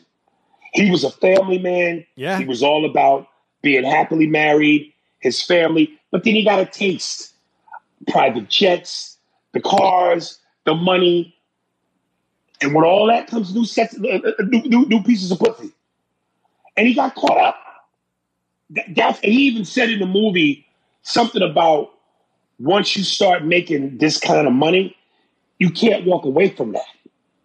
It's too intoxicating. yeah. But That's what I'm telling you, man. I know it changes you. it changes you. But in the end, who do you realize he was? I wonder how much of that had to do with movie shit, though. I don't know. Was that just some movie shit to put a nice bow on it? Because it's a it's a hell of a touch that he goes back to his wife. and the kids because And the kids. because that's who I mean. uh, Listen, the, the young, unbelievable, sexy women that will do anything for you is is intoxicating. Like you said, it's intoxicating. But is that person that person going to be there for you through everything? Like the Let me ask you this. I noticed that when he saw her at the party getting groped by those two dudes, had that moment not happened, does he still pack her bags and leave her? Because I think that's what prompted him to go, nah, this ain't for me. yeah, Look, look at her. That's my woman. Yeah, that that was that was the part where he saw that this isn't this isn't a long haul. This isn't the person that's going to ride or die. This is, man, that that this is it's a good good men are hard. Like women's always say, good uh, men are hard to find, but good women that's going to be there for you, they're hard to keep. They're hard to find. They're hard to take. It's. I think people in general, just people that are going to be there for someone. It's such a unique thing that if you find that, no matter what comes along afterwards, and no matter like all the all, all the the special effects and the amazing stuff that goes with that, man, someone who's going to be there for you. That's such a rare thing. Remember in the movie Bronx Tale when Sonny told uh, uh, his Robert De Niro's son's character C Yeah. to test to, to do a car test. Yeah. F- fellas, don't wait till you get money. Do it while you broke, or do it while you're at the stage you're at. Shit in the bed, and if she is still there for you and loves you and cleans it up and never has the conversation with you, she's a keeper. Now that is worth Jeff Bezos money, Yeah. and it's got to be one of them long ones that you know been sitting in your intestinal tract for days. You know Tom Rhodes. No, He, the name sounds familiar. he's he's a comedian. He had he had his uh, he, Mr. Rhodes was his uh, sitcom in the '90s. Dude has this, has a story that he tells about shit in the bed that is just fucking ridiculously funny. Such a fucking great story, dude. But you you like you just said, you could tell a lot about if if people can accept you at your lowest. Yeah, man. Listen, man, your woman holds all your secrets. Your woman knows things about you that other people just don't know. And if they knew it, it might fuck you up. Like, you know what I'm saying? Like, I always think to myself, oh my God, man, if I really leave this bitch, what she could say about me. And I mean, I'm sure there's things that she would say that most dudes go, all right, I do that. Yeah, that's that's a guy thing.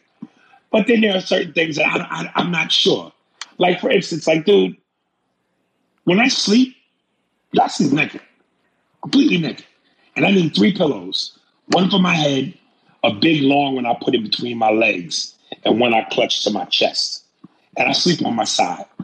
Um, and you know, the girl would be like, nigga, I need separate pillows. And I'm like, why? She goes, because you put your nuts and your dick on the pillows, and you put your head on them same pillows. Fuck, it's my body. What difference do it make? So I'm sitting here like, you know, if, if that was to ever be exposed, first of all, how you sleep? You sleep naked? Uh, no. You- What you wear, like pajamas and shit? Yeah, with the little tie. No, uh, a t-shirt and shorts. T-shirt's my underwear. T-shirt and shorts? Yeah. Uh, people usually sleep three ways, either on their back, on their side. I'm a side guy, or on their stomachs. Uh, my boy Ivan, best friend who we've had on the podcast, he does that. I think that's the gayest shit ever. To sleep on your tummy as a dude with your ass exposed in midair. Because you're not thinking of someone breaking in to your place with your ass exposed. But if they do, yo, your ass is right there for the taking. There's no defense in between your ass being taken. There's no defense. There's no barriers. Dude, I think this is the most narcissistic thing you ever said because people aren't breaking into your house to get your shit. They're breaking No, into your house to get your ass. Dude, think about that though. If you sleep, how much more vulnerable can you be as a man? First of all, you're on your tummy, which you only babies sleep on their stomachs. You're on your tummy, and then your ass is in the air. It's like if you and if you're naked and you don't have no drawers on, all he's got to do is peel back the covers. There's no fight. It's just there in the air. Where's the struggle? Least if you wear drawers, he's got to fight you for the drawers. but just on your stomach with your bare ass in the air, This is the shit. that's crazy. This is the shit that keeps you up at night. yes, nigga. Your booty is exposed. Uh, I just put an, you know what? Put an extra deadbolt on and sleep any way you want to. That's that's what I would go with. But uh, I don't like sleeping on my stomach, side or my back. Yeah, that's normal shit. And like, listen, you can take the booty just as easily on my side, but it's different. You got to position yourself different. It's a different struggle. It's not just there. You see what I'm saying? And if I'm on my back, you got to flip me over. You got to physically flip me over. So what you're saying is, you want them to put the most amount of work in to get it. If Yes! the situation that occurs, Yes. you just don't want to go out easy. easy. And if I if I'm naked, which I am, man, you peel back them covers soft and I'm asleep. There's no there's no defense. There's no protection.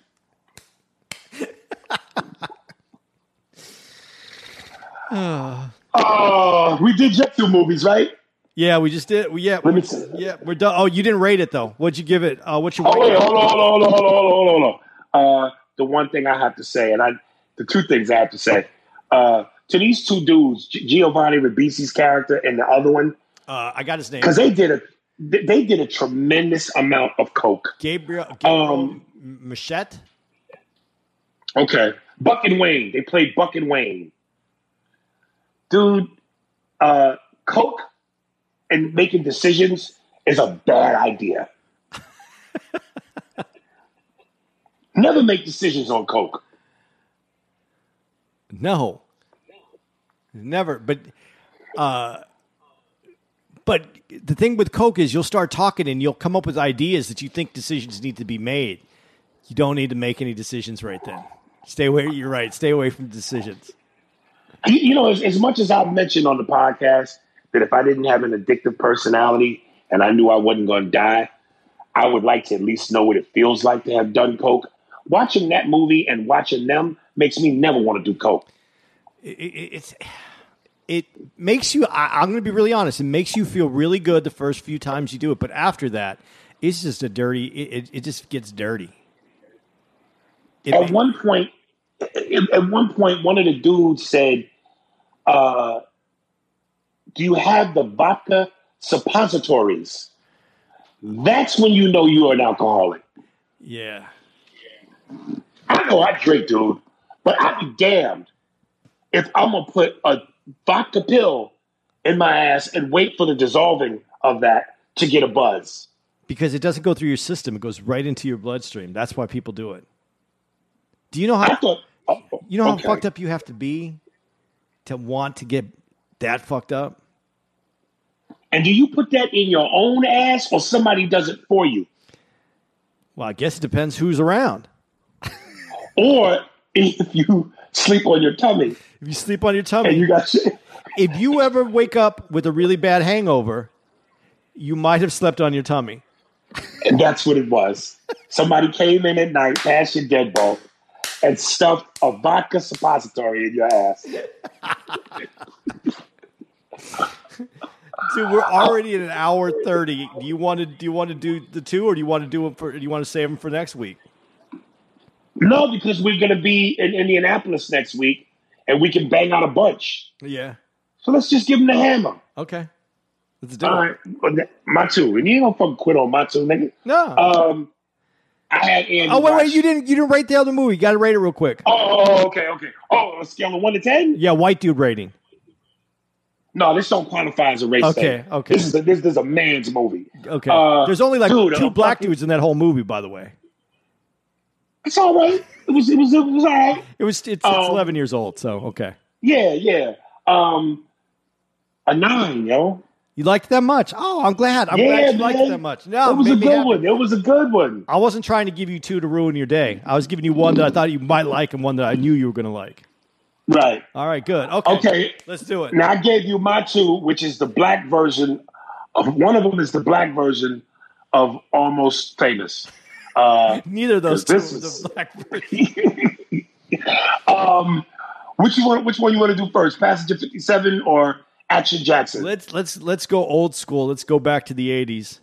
Let's do Action Jackson. And I looked it up, dude. I was 13 years old when this movie came out. It was 1988. Now I'm gonna tell you right now. That was when I started getting my independence, where I could do things and go places without my mother and father chaperoning me. And the reason why I thought, and I said it to myself when I saw Action Jackson in the theaters for the first time, this is the greatest movie I've ever seen. And I said I said it with that same passion and those that same rhythm. It's like it's like when you and your boy seeing titties for the first time, live titties, and you went, "We saw it." oh my god, dude! I thought, and, and because look, I'm 45 now, so when I look back at that movie now, what a piece of shit! What a happy piece of shit! But I thought it was so amazing because again, it was my first time away from mom and dad. It was something I did with my best friend Ish. It was my first time. It was not first time, but nigga, Sharon Stone and Vanity's titties. Yeah, both in one movie. And and and this is when the suspension of disbelief to me was believable. I believed that a man with his bare fist could smash the front of a windshield Uh, uh, uh, like he did with the cab. I believe that a man could jump over a cab and do a front flip as it came at him. I believed that shit. Man, that movie is so goddamn hacky, man. Uh, yeah, but it, I mean, it was it, it it was the movie. Movies like that during the '80s were normal. That's the kind of movies they made during the '80s. Yes. And there was With always all them horrible puns. There was always at least one set of titties in every '80s movie. Yes. This one there was two sets, which was nice. Uh, Yes. I, I do want to say that uh, uh, Sharon Stone. I, I, Gorgeous thing. Yeah, but what's funny did, when she got famous was uh, obviously that one movie she made where she uncrosses her legs. Uh, Big skin stain. yeah, but uh, No, there was some. There, no, no, there was something before that. that yeah, yeah. Total famous. Recall. Total Recall. Yes. Anyway, Yes. she got a Playboy uh, deal after doing Total Recall, and she said that she wishes that she could have done that earlier in her career when her titties were really good. And then I saw this, and I forgot she was in it. And then I saw her, and then I was like so excited to see her, her young titties that she was saying were. They were very firm. They were very young. They were very rambunctious. What'd you think of Vanities? They were nice. So if you had to choose, Knowing what I know now? Or what do you mean? Why does that play a factor? Well, Just, just, just the way they looked at that moment. I'm more. I lean more towards pink. I'm being honest. I love it. You're all right like that. Yeah. I love it. Yeah. But I, I'm not. I wouldn't want either one of those to leave my presence. Got you. Um, dude, the the the the, the, movie cliches, and, and and listen, we've said this. I get it, the suspension of disbelief, but the movie cliches. How many times we've seen in a movie where a dude is on his belly riding on a car, and the dude from inside shoots several shots at the roof. It never hits this motherfucker. Meanwhile, his body, his torso, is smack dab in the middle of the fucking cab. Yeah. And all the shots go around his torso. It's the most ridiculous shit ever. That, like you brought up, punch in the window. Even I, I made Tara watch the movie with me while we were watching it the other night, Right. And she didn't say anything the whole time. I told her it was an '80s movie. Told her what it was going to be like. Right. And when he punches the window, she went, ah. That was the that was the part where she was like, "Ah, Right. come on, like, come on, get it. right, right, right, right. I'm, I'm, I'm, I'm living with this movie, but I'm, I can't take that. Yeah, it, there's these unbelievable parts. I also like, uh, you know, the, I, I think we're smarter though too. I, I think we're just more educated. When he, uh, when Craig T. Nelson uh, gives uh, Sharon, no, Vanity the injection, Right. he doesn't like put it in a vein or he just stabs her in the leg. Just yeah, right. But we're Right, right. we're smarter than that now. We know. But let, let me ask you, let me let me ask you. Does it have to go in a vein? Like it wouldn't work? It wouldn't do the same thing? I don't think it would it would take longer. It still would be absorbed at some point, but it wouldn't get into the bloodstream. Yeah, I think there would be a hmm. problem.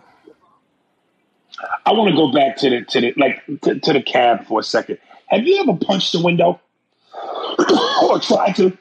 No. You know how much that hurts? It, it, it it's safety glass. It has to hurt. And this motherfucker, with his bare hand, busted the front windshield like it was nothing. Here's the, here's the crescendo of ridiculousness. And I know if Tara watched it with you, she had to go, ugh, during this moment. Remember, this motherfucker drives the sports car in the house up two flights of steps, yo. And they cut to the car going down the hallway of the house. So this car went up one flight, turned, turned, Andy, drove up another flight, turned, and went down the hallway. Meanwhile, he's doing the whole ha, second gear, ha, which was the selling point for the car. As it revved up, the, the voiceover for the car commercial, but this car went hot, hotter, hot. Get the fuck out of here. But they they sold it earlier in the movie, explaining that the car basically can fly. In that in the in the movie, they show the commercial. but do you understand? As a kid, when I left that theater, me and my boy both went hot, Dude, I'm not. I'm not going to lie to you. When I saw Action Jackson when I, I was 23, I'm 10 years older than you. I thought it was a good movie. I liked the movie. Yeah. I thought he, I thought Carl, uh, Carl Weathers was great. And I'm going to say something that's going to sound kind of weird right now, Uh oh. dude. He was a good looking fucking dude. His body. Yeah. Yeah. I mean, I, Here's, here's, go ahead. I remember him from Rocky. Yeah, he was in shape. And my dad, my dad, the, the fight guy, that's not a boxer's body. He's too cut up. Look at Ali. Right. You have to have muscles that flow. But I looked at Weathers and I was like, this dude is. But in that movie, he looks great. Yeah. And, and, and, and to correct your dad, Evander Holyfield Yeah. has always looked like that. Um, listen, there, there were two Negroes who intimidated the shit out of me Carl Weathers and John Amos. Um, just did, and, and you know, I sat there and I went, as I was watching the movie last night, I'm like, obviously this movie didn't work because there was never an Action Jackson 2. And and it wasn't like like parts of it to me felt like a better version of a black exploitation movie. Yes. But then I knew it wasn't because this was a Warner Brothers backed movie. And, and this was produced by Joel Silver, who back in the 80s and 90s was the go to dude for action movies. Right. Him and Don Simpson and Jerry Bruckheimer. So this was a big fucking deal. Well, and it's also a black director too on this movie, by the way, though. Do you know that? No, I didn't know that. Yeah. Uh, let me see if I can find his name on here. But I, I, I- did notice that when I was watching the. Uh, uh, so I, I think there might be a little bit to that of being more of a black film, but I think they were looking for a vehicle for Carl Weathers. He, the dude was good look. I didn't realize that he was that good looking of a dude. That he he had this this stage this presence on on camera. But then I wonder why it didn't work. Was it because it was cheesy? Yeah. Was it because of the hot, hotter and hottest? It was because of that, and I think also I got to be honest. Craig T. Nelson did not. He didn't play a great character. Did You you? like that? No, and maybe because I just see him as coach now. I can't see him. But, but, but he wasn't doing Coach then. No, but I'm talking about. I liked the movie then. When I watched it now, it didn't feel the same way. And then in the movie to have Vanity at the time and Sharon Stone. Uh, did you notice that that uh, Thomas F. Wilson is one of the cops in that? Not a cop. Yeah, yeah, he's the, Biff, yeah Biff. Yeah, yeah. Biff, honey, to the. Yeah, yeah. And Bill Duke, the black dude that did. Uh, the, Another intimidating nigga. yeah, he was the he was in American Gigolo. He was he was the pimp, one of the pimps in American Gigolo. I never saw American Gigolo, but he was in Car Wash. Yeah. Um, I've seen. I've seen. You. You need to. You need to watch a few more white movies. I watch a lot of black movies. You aren't in. You. You haven't crossed over enough to do this comparison. I at least crossed. you know over, what? Because wait, wait, American Gigolo. That was seventies, wasn't it? Uh, early '80s. That's uh, Richard Gere. Yeah, anything in the seventies. I'm I'm more early eighties. Early '80s. Yeah. Okay, I'll give you that. Um, yeah, because dude, I'm sitting here. Listen, we all know back in the days, the three big action boys were Stallone, Schwarzenegger, and Willis. Yeah. The them three white boys held it down. Then later on in the '90s came Seagal and Van Damme. Yeah. Other than Wesley Snipes, we had no black action heroes. Which is why, to your point, it would have been great for Carl Weathers to be that dude. Yeah. But I, but I think that the bombing of Action Jackson, and I think to some degree, he was typecast as Apollo Creed. Yeah. I could see that. I think that's what killed his chances. Because you're right. He was built in shape. He looked good. He sold the action. But America wasn't buying the product. it's it's basically if you watch Action Jackson, you could almost insert. Uh, you just did, we, you do the impression of him all the time. Uh, the right the ow ow that dude. Uh. Yeah, you could insert Arnold Schwarzenegger into that. That's that that character. Hot. Hotter. Hottest. Yeah. I mean, it was '80s. I don't know why it didn't work because he, he it it it should have it should have done better. But oh, uh, by the way, I don't uh, know. also- I, I, I, watching Schwarzenegger movies, Stallone and Willis in the 80s, all of their movies felt better than Action Jackson. well, There it was was something about Action Jackson to me. Again, at, at 13, it was heaven. Now, I'm like, this don't stand the test of time. Maybe it was just because it is cornier. It is a little cornier. Yeah. But did you also notice that uh, there's a character in there? Let's see if I can find him on here. But he was in. He's the uh, the driver in uh, Die Hard. The guy who stays in the limo. Yes. Yes, yes, yeah. Argyle. Yeah, yeah, yeah. He's in this movie too. Yeah. Dude, there's a lot of people that you know did did work in in this period of time that are in this movie. It's just it didn't get. You're right, but do you think maybe it had something to do that it was a that it was the black lead that you you hadn't had a movie with? You black- know what? I, I I think that's part of it too. I don't think America. li- Listen, that scene, which again, suspension of disbelief is ridiculous. When Carl Lewis, Carl Lewis, when Carl Weathers is chained up with the chains and he got no shirt on. First of all, why is this nigga greasy? That ain't sweat. He ain't been moving. Why is this nigga shiny and greasy? And I'm telling you, I think there's something intimidating to white men about a brolic, well built, chiseled nigga. And the fact that he's shiny makes it worse. Because they see this big brolic nigga like, oh God. Imagine I'm watching this movie with my wife in the theater. What is she thinking? Look at this nigga. Now imagine all that shine, but put the shine on the dent. this shiny black slithery python. And I, I just think that between him being an Apollo, certain cheesiness of it, him being in shape, ripped, yeah, America wasn't ready. White male America wasn't ready for that. Okay, I, I can go with that. I'll, I'll go with that. One. Now it's celebrated a little bit. But back then, nah. So do you want my do you want my rating for it? Not yet. One more thing. Okay. Uh, one last note. Um, because I thought that opening sequence was fucking incredible. Uh, the way those killers killed that dude. I Yeah. thought that opening sequence was absolutely amazing. Um, And, it looks like it's going to be a different kind of movie with that opening too. By the way, yes. because it doesn't seem the cheesiness. It doesn't have the cheesiness in that.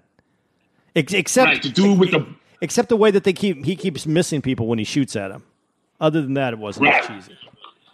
and that dude with the butterfly knife, I just thought that was. I wanted to buy a butterfly knife because of that shit. and if I did, I'd have cut all five of my fingers Fingers trying to do already, that yeah, shit. yeah.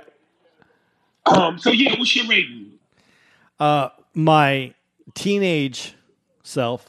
Well, I wasn't teen. I was 23. My my 23 self watching it, trying to remember myself as 23. I'm going to give it a. I'm to give it a six, Six. maybe a seven, six and a half. It, it, What do you give it now? it, it, it's a four and a half. I'm not mad at that. I'm not mad at that. Before I read it, I want to say, uh, dude, if being a cop in real life was as cool as the movies, I would be a fucking cop. This nigga, in all of one day, broke a cab windshield with his bare hand, flipped over the cab, took Vanity to some sleazy hotel, and at one point in the car, she goes, "You want to fuck?" Where does this happen? Like, like I, I, I'm just like, is it because she was a junkie, and she didn't have that junkie look like Halle Berry in Jungle Fever? This is the cleanest, smoothest, baddest junkie I've ever seen. But just out of nowhere, because he rescues her. Want to fuck? Well, he didn't just rescue her; she quit cold turkey in that movie. Yes, that's her. Cold turkey. Uh, So what do you? Yeah. Give? What do you give it? Uh, Yeah, I want your rating as a teen, as a, as that 13 year old kid. Oh, as as a thirteen, I, nigga, that's a ten. Greatest movie ever made. Now, I'm a, because of the black factor. I'm gonna have to give it a five. I got all above you. I can't let you out me with this black man. it's a five. All right. Uh, yeah. Um, and now, final movie um, of a higher, better quality, even though some of the same shit. Passenger 57, Wesley Snipes. Dude, I'm going to tell you this before we even get into it. This movie held up better than I thought it did. Like thought in my head when you told me to watch this movie, it held up a lot better than I thought. Right, right. Going into it, I thought it was going to be like another corny movie because I remember, and, and back then, uh, there's a lot of corniness in the movies. It was it was not that movie. It was good. Um, yes, it was. Uh, and Wesley kind of really was. I, I, I know there's more, but from off the top of my head, like Passenger 57, Drop Zone, which I really loved about the parachuting dudes. Um, and a lot of, and here's the thing about Wesley Wesley just couldn't kick that, kick your ass. So Wesley could act, man. Like he was a real actor. Dude, Sugar Hill? Oh, come on. dude, did you ever see White Men Can't Jump? What kind of silly question is that? Of course. I just want to make sure because I didn't know if that would be considered what what you would consider that movie. Dude, that was a I've seen all of Wesley's movies. dude. That movie I thought was a was a great movie. I still will watch that when it comes on. Rosie Perez. what did you love about it? I like the friendship of the movie. I like the end. The, I like the cor- Right. I like the cornball. Like the, the Woody Harrelson plays the the cornball kid. You know, just goofy guy. Uh, Right. and he gets taken. I love the Rosie Perez calls him out, goes back over to the house. They do, and then the friendship. It, it's it's not a story just about bad. It's about friendship, and they actually became friends. I thought it was a cool movie. That movie, and I love the scene at the end is when they say sometimes you when you win you lose, and sometimes when you lose you win. And it, there was a lot more truth to these stupid little things that they would say than than people give it credit for. So I thought it was I thought it was fun. Right. The the the, uh, and incidentally, I had mentioned this. Remember when we were talking about Shawshank Redemption, and I said the dude that played the main guard, Clancy Brown, Yeah. he auditioned for South of Sunset. I can't remember the the, the something Payne. I think it's Payne. But the main bad guy in Passenger 57 also auditioned for uh, South of Sunset. And I auditioned with him too. I think Clancy Brown would have been the better choice, but I like that dude too. Yeah. Um, sus- suspension of disbelief. I, I, boy, I wish life was like the movies. That motherfucker jumped out of a several several story window uh, and landed on his feet like a cat. Not a broken bone or a cut anywhere. Dude, when he's hanging off the uh, the front wheel of the plane and they take off into the air, I actually looked at Tara and goes, "Could anybody survive? Could could anybody survive that?" And she just shook her head, like I was an idiot for even asking the question. No, I believe somebody could survive. You know, getting in it. St- staying on it though when it's going to take off, not Yeah, getting blown, not? not getting blown off. No, why not? I, I, I don't know. Could you? Could you really hold on? If you ain't. I don't know. I, I kind of felt like this movie was a black version of Die Hard, but in the sky. K- kind of, and I got that same impression too. Bruce Payne was the other guy you're talking about. Yes, Plays Bruce Char- Payne. Plays Charles. Yeah. Payne. dude, and uh, it was fun seeing uh, somebody who's disappeared because of uh, issues. With Tom uh, Sizemore was in, there. That, that's who I was thinking of. I was saying, um, dude, as far as character actors go, like just playing certain bad guys, Yeah. slimy characters. I don't know who's worse, Tom Sizemore or Gary Busey. Gary Busey's good. That when he plays the uh, in the Lethal Weapons, he's he's great in that one. That was before he went off the deep end. Yeah, but he's still When he was still like a respectable well, character actor. you, you know he uh, he got in a motorcycle accident and it fucked up his brain. Mm, I also know he did he did drugs. Yeah, but he did get in a motorcycle accident. He had some brain damage.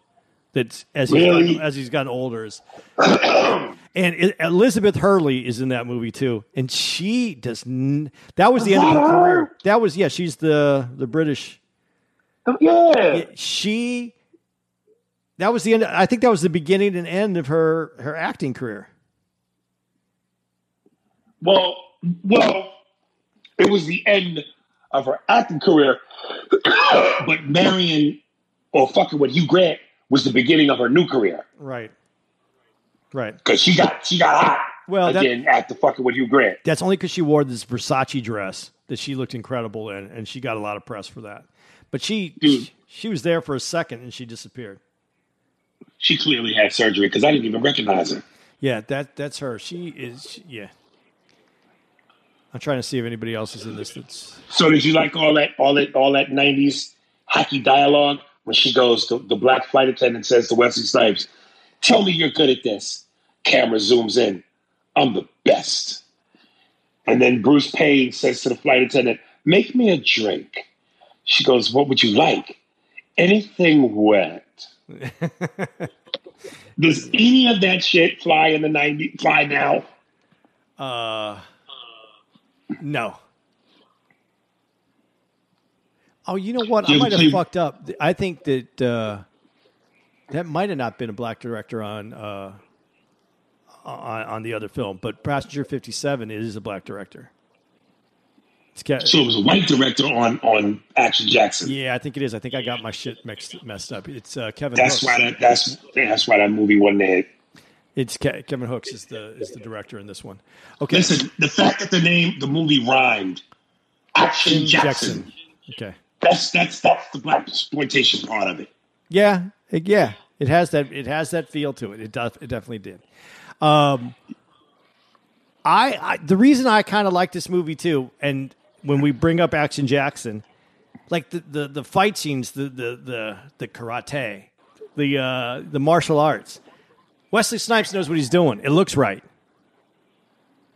In uh, Yeah, you know, but you but, you- but you know he's a you, he's a real black belt. Yeah. like he's a real bona fide fighter. but in Passenger Fifty, I mean in um, in Action Jackson, that shit looked corny.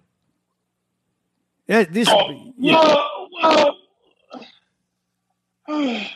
in comparison to Wesley, Yeah. yes, Yes. but like you said, he looked like he knew what he was doing. Yeah, but Craig T. Nelson didn't. I didn't think Craig T. Nelson didn't scream, "I'm a martial artist," and it was going to destroy. And then when he puts the gun down, that that that whole cornball scene. So you, you didn't like the scene where he was he fucked up his Asian instructor and broke his arm? No. No, just the whole way it was done seemed. I mean, they're they're they're they're setting up the end, but anyway, going back to the better movie. Uh, I got a question for you. yeah. I hope you answer this correctly. You ever play roulette? Yeah. Always bet on black. You know how cool I thought that line was? Dude, I remember it, so it must have been kind of cool because I remembered it when we were, we were going to watch it. Uh, yeah, that. But okay, and then I have to ask you this. Uh, let me see if I can get her name over here. What What was her name? The uh, the uh, flight attendant that was the. Uh, The black flight attendant? yeah, Oh, I don't know. I don't even see her on this list here. Um, I, I pulled up my IMDb page while I was looking at this. Anyway, I, I'm going to get this is going to be some hassle for this. Listen, like all the black women at this particular time in the 90s that they put in, in movies, they all kind of had a Michael Jackson esque look to them. Yeah, dog. Listen, listen. Hollywood has always racially fed Negroes to white folks in increments. They can't give them, uh, what's the, Yvonne Stickney, who, for y'all who don't know, Yvonne was a comedian, a black female comedian in the 90s. I think she eventually quit comedy, but she, Spike Lee used her in, in Jungle Fever. Um, she was in a lot of black shit. They- yeah, dark skin, nappy hair, big lip, wide nose. Nah, nah, nah, nah. All, all the niggas had to be palatable to white folks. Lighter skin, whiter features. You know, it's a million, multi-million dollar investment in a movie. I got to see a return. do you think it, I, I- I'm going to say something that I've heard before, and you tell me if you agree with it? If Wesley Snipes was lighter, do you think he would have been a bigger Hollywood star?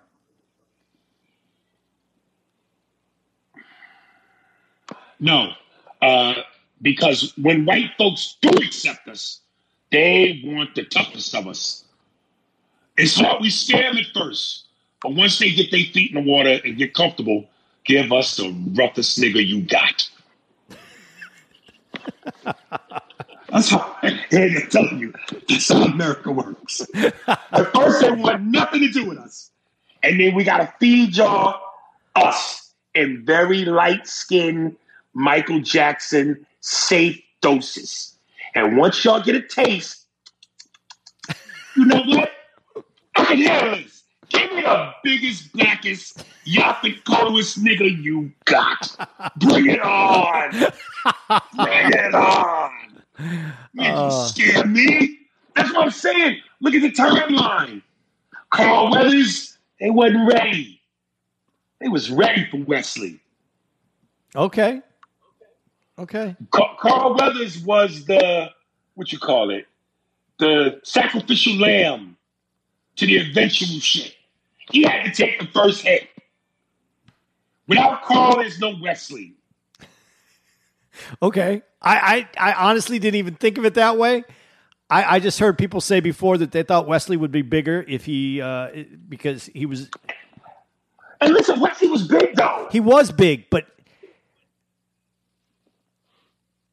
when you bring up the action stars that you brought up, Right. he because of who he was, his popularity, his ability, his acting, he didn't hit that threshold though. No. But there's always the one. When no if the white boys dominate a certain field, there's always the one nigga. Let me put it to you like this. You watched the cartoon Charlie Brown, right? Yeah. Who's the one black character? Franklin. Yeah. Wesley was Franklin. Every white community has a Franklin. Now, Snipe, I mean, uh, uh, Stallone, Schwarzenegger, Willis, they was the boys. Where the nigga at? Franklin, Wesley, the one. He wasn't at their level, but he was that one for that time Just like like Paul Mooney's joke. Paul Mooney's joke when he goes, uh, all these white people running out of here when I do my stand up, like scared little bunny rabbits. You guys are hopping away like scared little bunny rabbits. But then there's the white folks that stay. We're not scared of you niggas. We'll stay till the sun rises. That's what Wesley was. He was ready. He was nigga. just out of curiosity though, because you watch Charlie Brown, you watch the Peanuts, you said right? You you you paid attention. Yeah. Wh- What what white girl uh, was Franklin hit? If he was going to hit one of those white girls, which one? Which one do you think he he? Which one do you think was?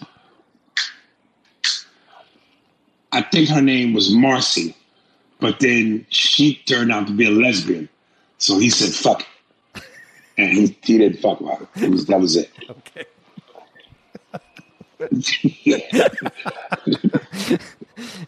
I wish there was just. I hope that what we just said, just one racist white dude heard that and it fucked up his day. So- Let me tell you something, man. I had a dude on Instagram, uh, I mean, Facebook Messenger, and I opened up the message, and right off the top, he goes, Fuck you, you racist fat bitch.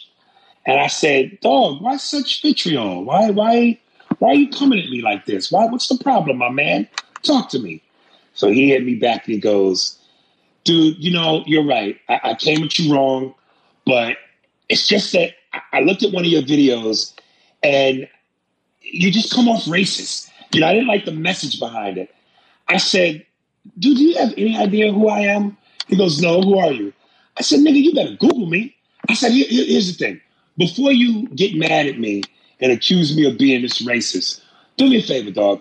Subscribe to my podcast and listen from episode one and follow it so you can get a better understanding of who I am. And he goes, dude, I'll do it. And if you're not who I think you are, then I will personally come to one of your shows, drink on me.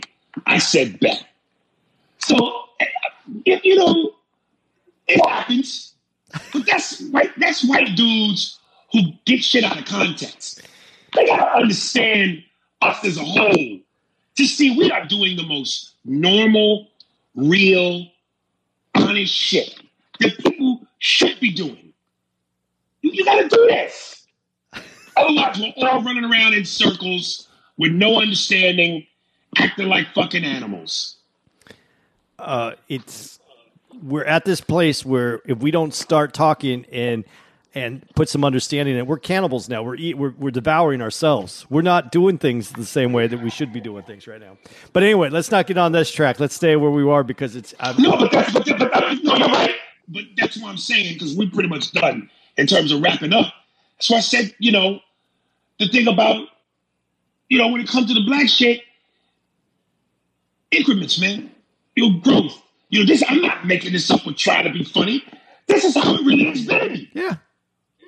No, this is just so this is progress. This is progress. It's good. Okay, uh, you want to rate that film, Passenger Fifty Seven?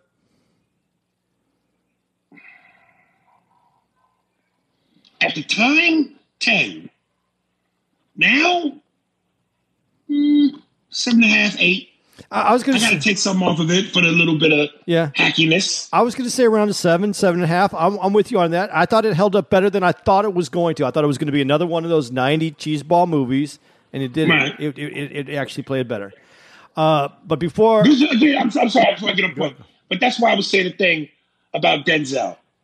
You know, the fact that he purposely seemed like for most of his movies, his love interests were always darker women because he knew the plight of the psyche of what our women and our people go through, light skin versus dark skin. So for a sexy leading A-list guy to go, I'm to make it so that my fan base, women, especially black women, feel appreciated. Man, that don't do nothing but up your brand. So yeah, that's just you know real shit. yeah, I'll go with that. Yeah, hmm. but I just, I know, I just was remembering as as my youthful self when I'd see those movies, and I, as I started looking back at them, it, it had a like it had a very contrived, like you're just saying, spoon fed way of hitting America. Right. So you're, I, I agree with you 100. percent um, like that scene in Action Jackson when the dude is about to threaten him by putting the flame torch to him. And then the big fat black dude out of nowhere with the suit comes down and jumps on top of him and then moves the flame to Carl's chain.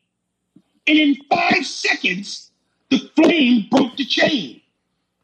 And at one point, Wesley grabbed the little gun that shot like fireballs from it and said to the dude before he kills him, Hey, how do you like your ribs? And shoots him in the ribs Yeah. and blows him up. 13, you know how cool that was? You like your ribs? Nigga, please. It was it again, and and I'm not taking away anything from Wesley on this that he did. All those movies were written with that Schwarzenegger kind of like tagline thing in it. They all were. That was the formula back then. Yeah, You needed your movie pun. Yeah. You needed to walk away with having that that quote that would be talked about on morning radio because it's not like it's not like today where you are have the internet and you can move your movie that way. You needed that quote so people would repeat Right. it and say it. Right, right. It's like if you and I were in a movie, you're the bad guy, and I'm the good guy, and this is our climactic fight scene, and you beat me up, and now I'm whooping your ass, and the last punch, and you're standing up facing me, and there's a chair behind you, and I uppercut you so hard, you fly in the air, and you land in the chair sitting down, and I hit you, pow have a seat. you know what I'm saying? That corny shit. but back then, I mean? you in the chair, knock the fuck out. And I just have a seat. Yeah. All right. Uh, Imagine if you did that in real life, you would be laughed out of this world. Yeah, of course.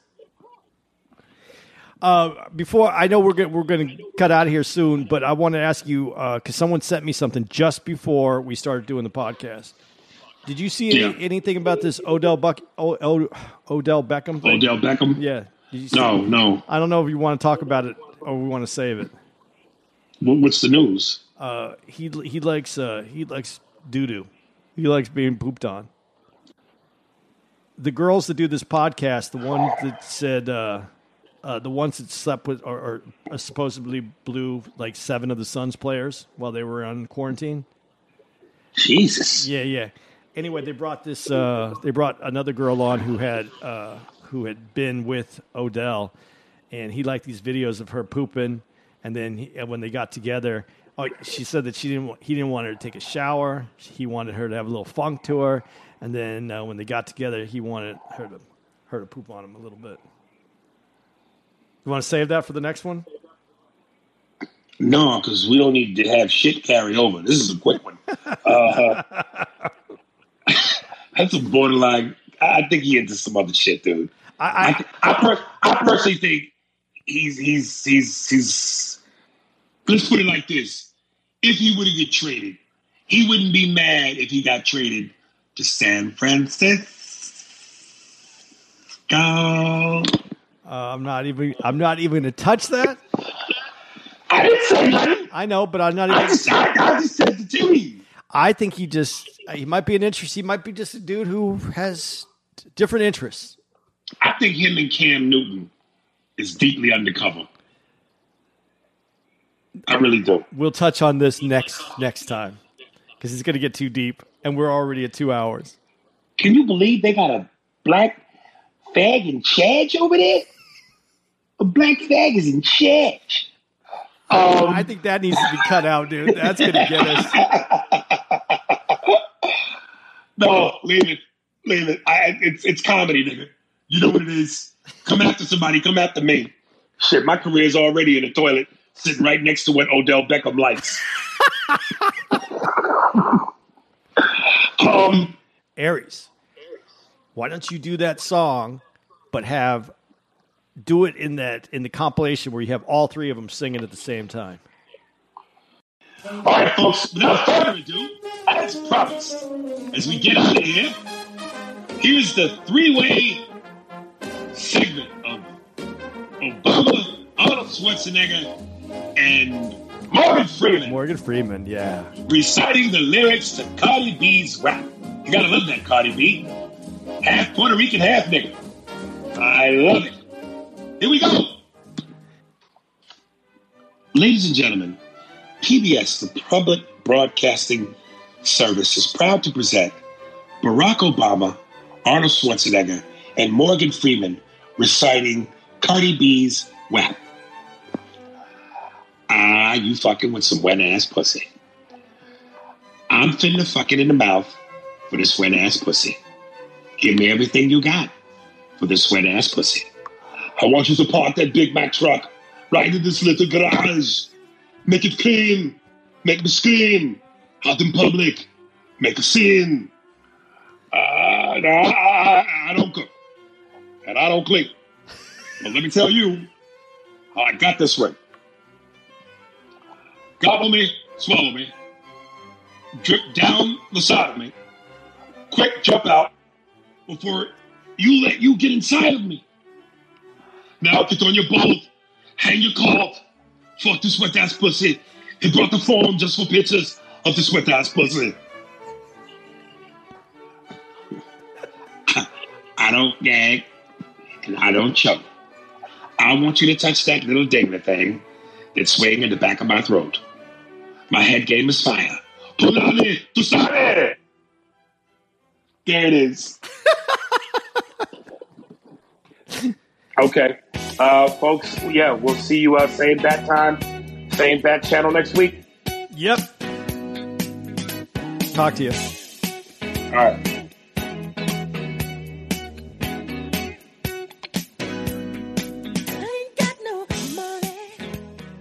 Can you feel it, baby?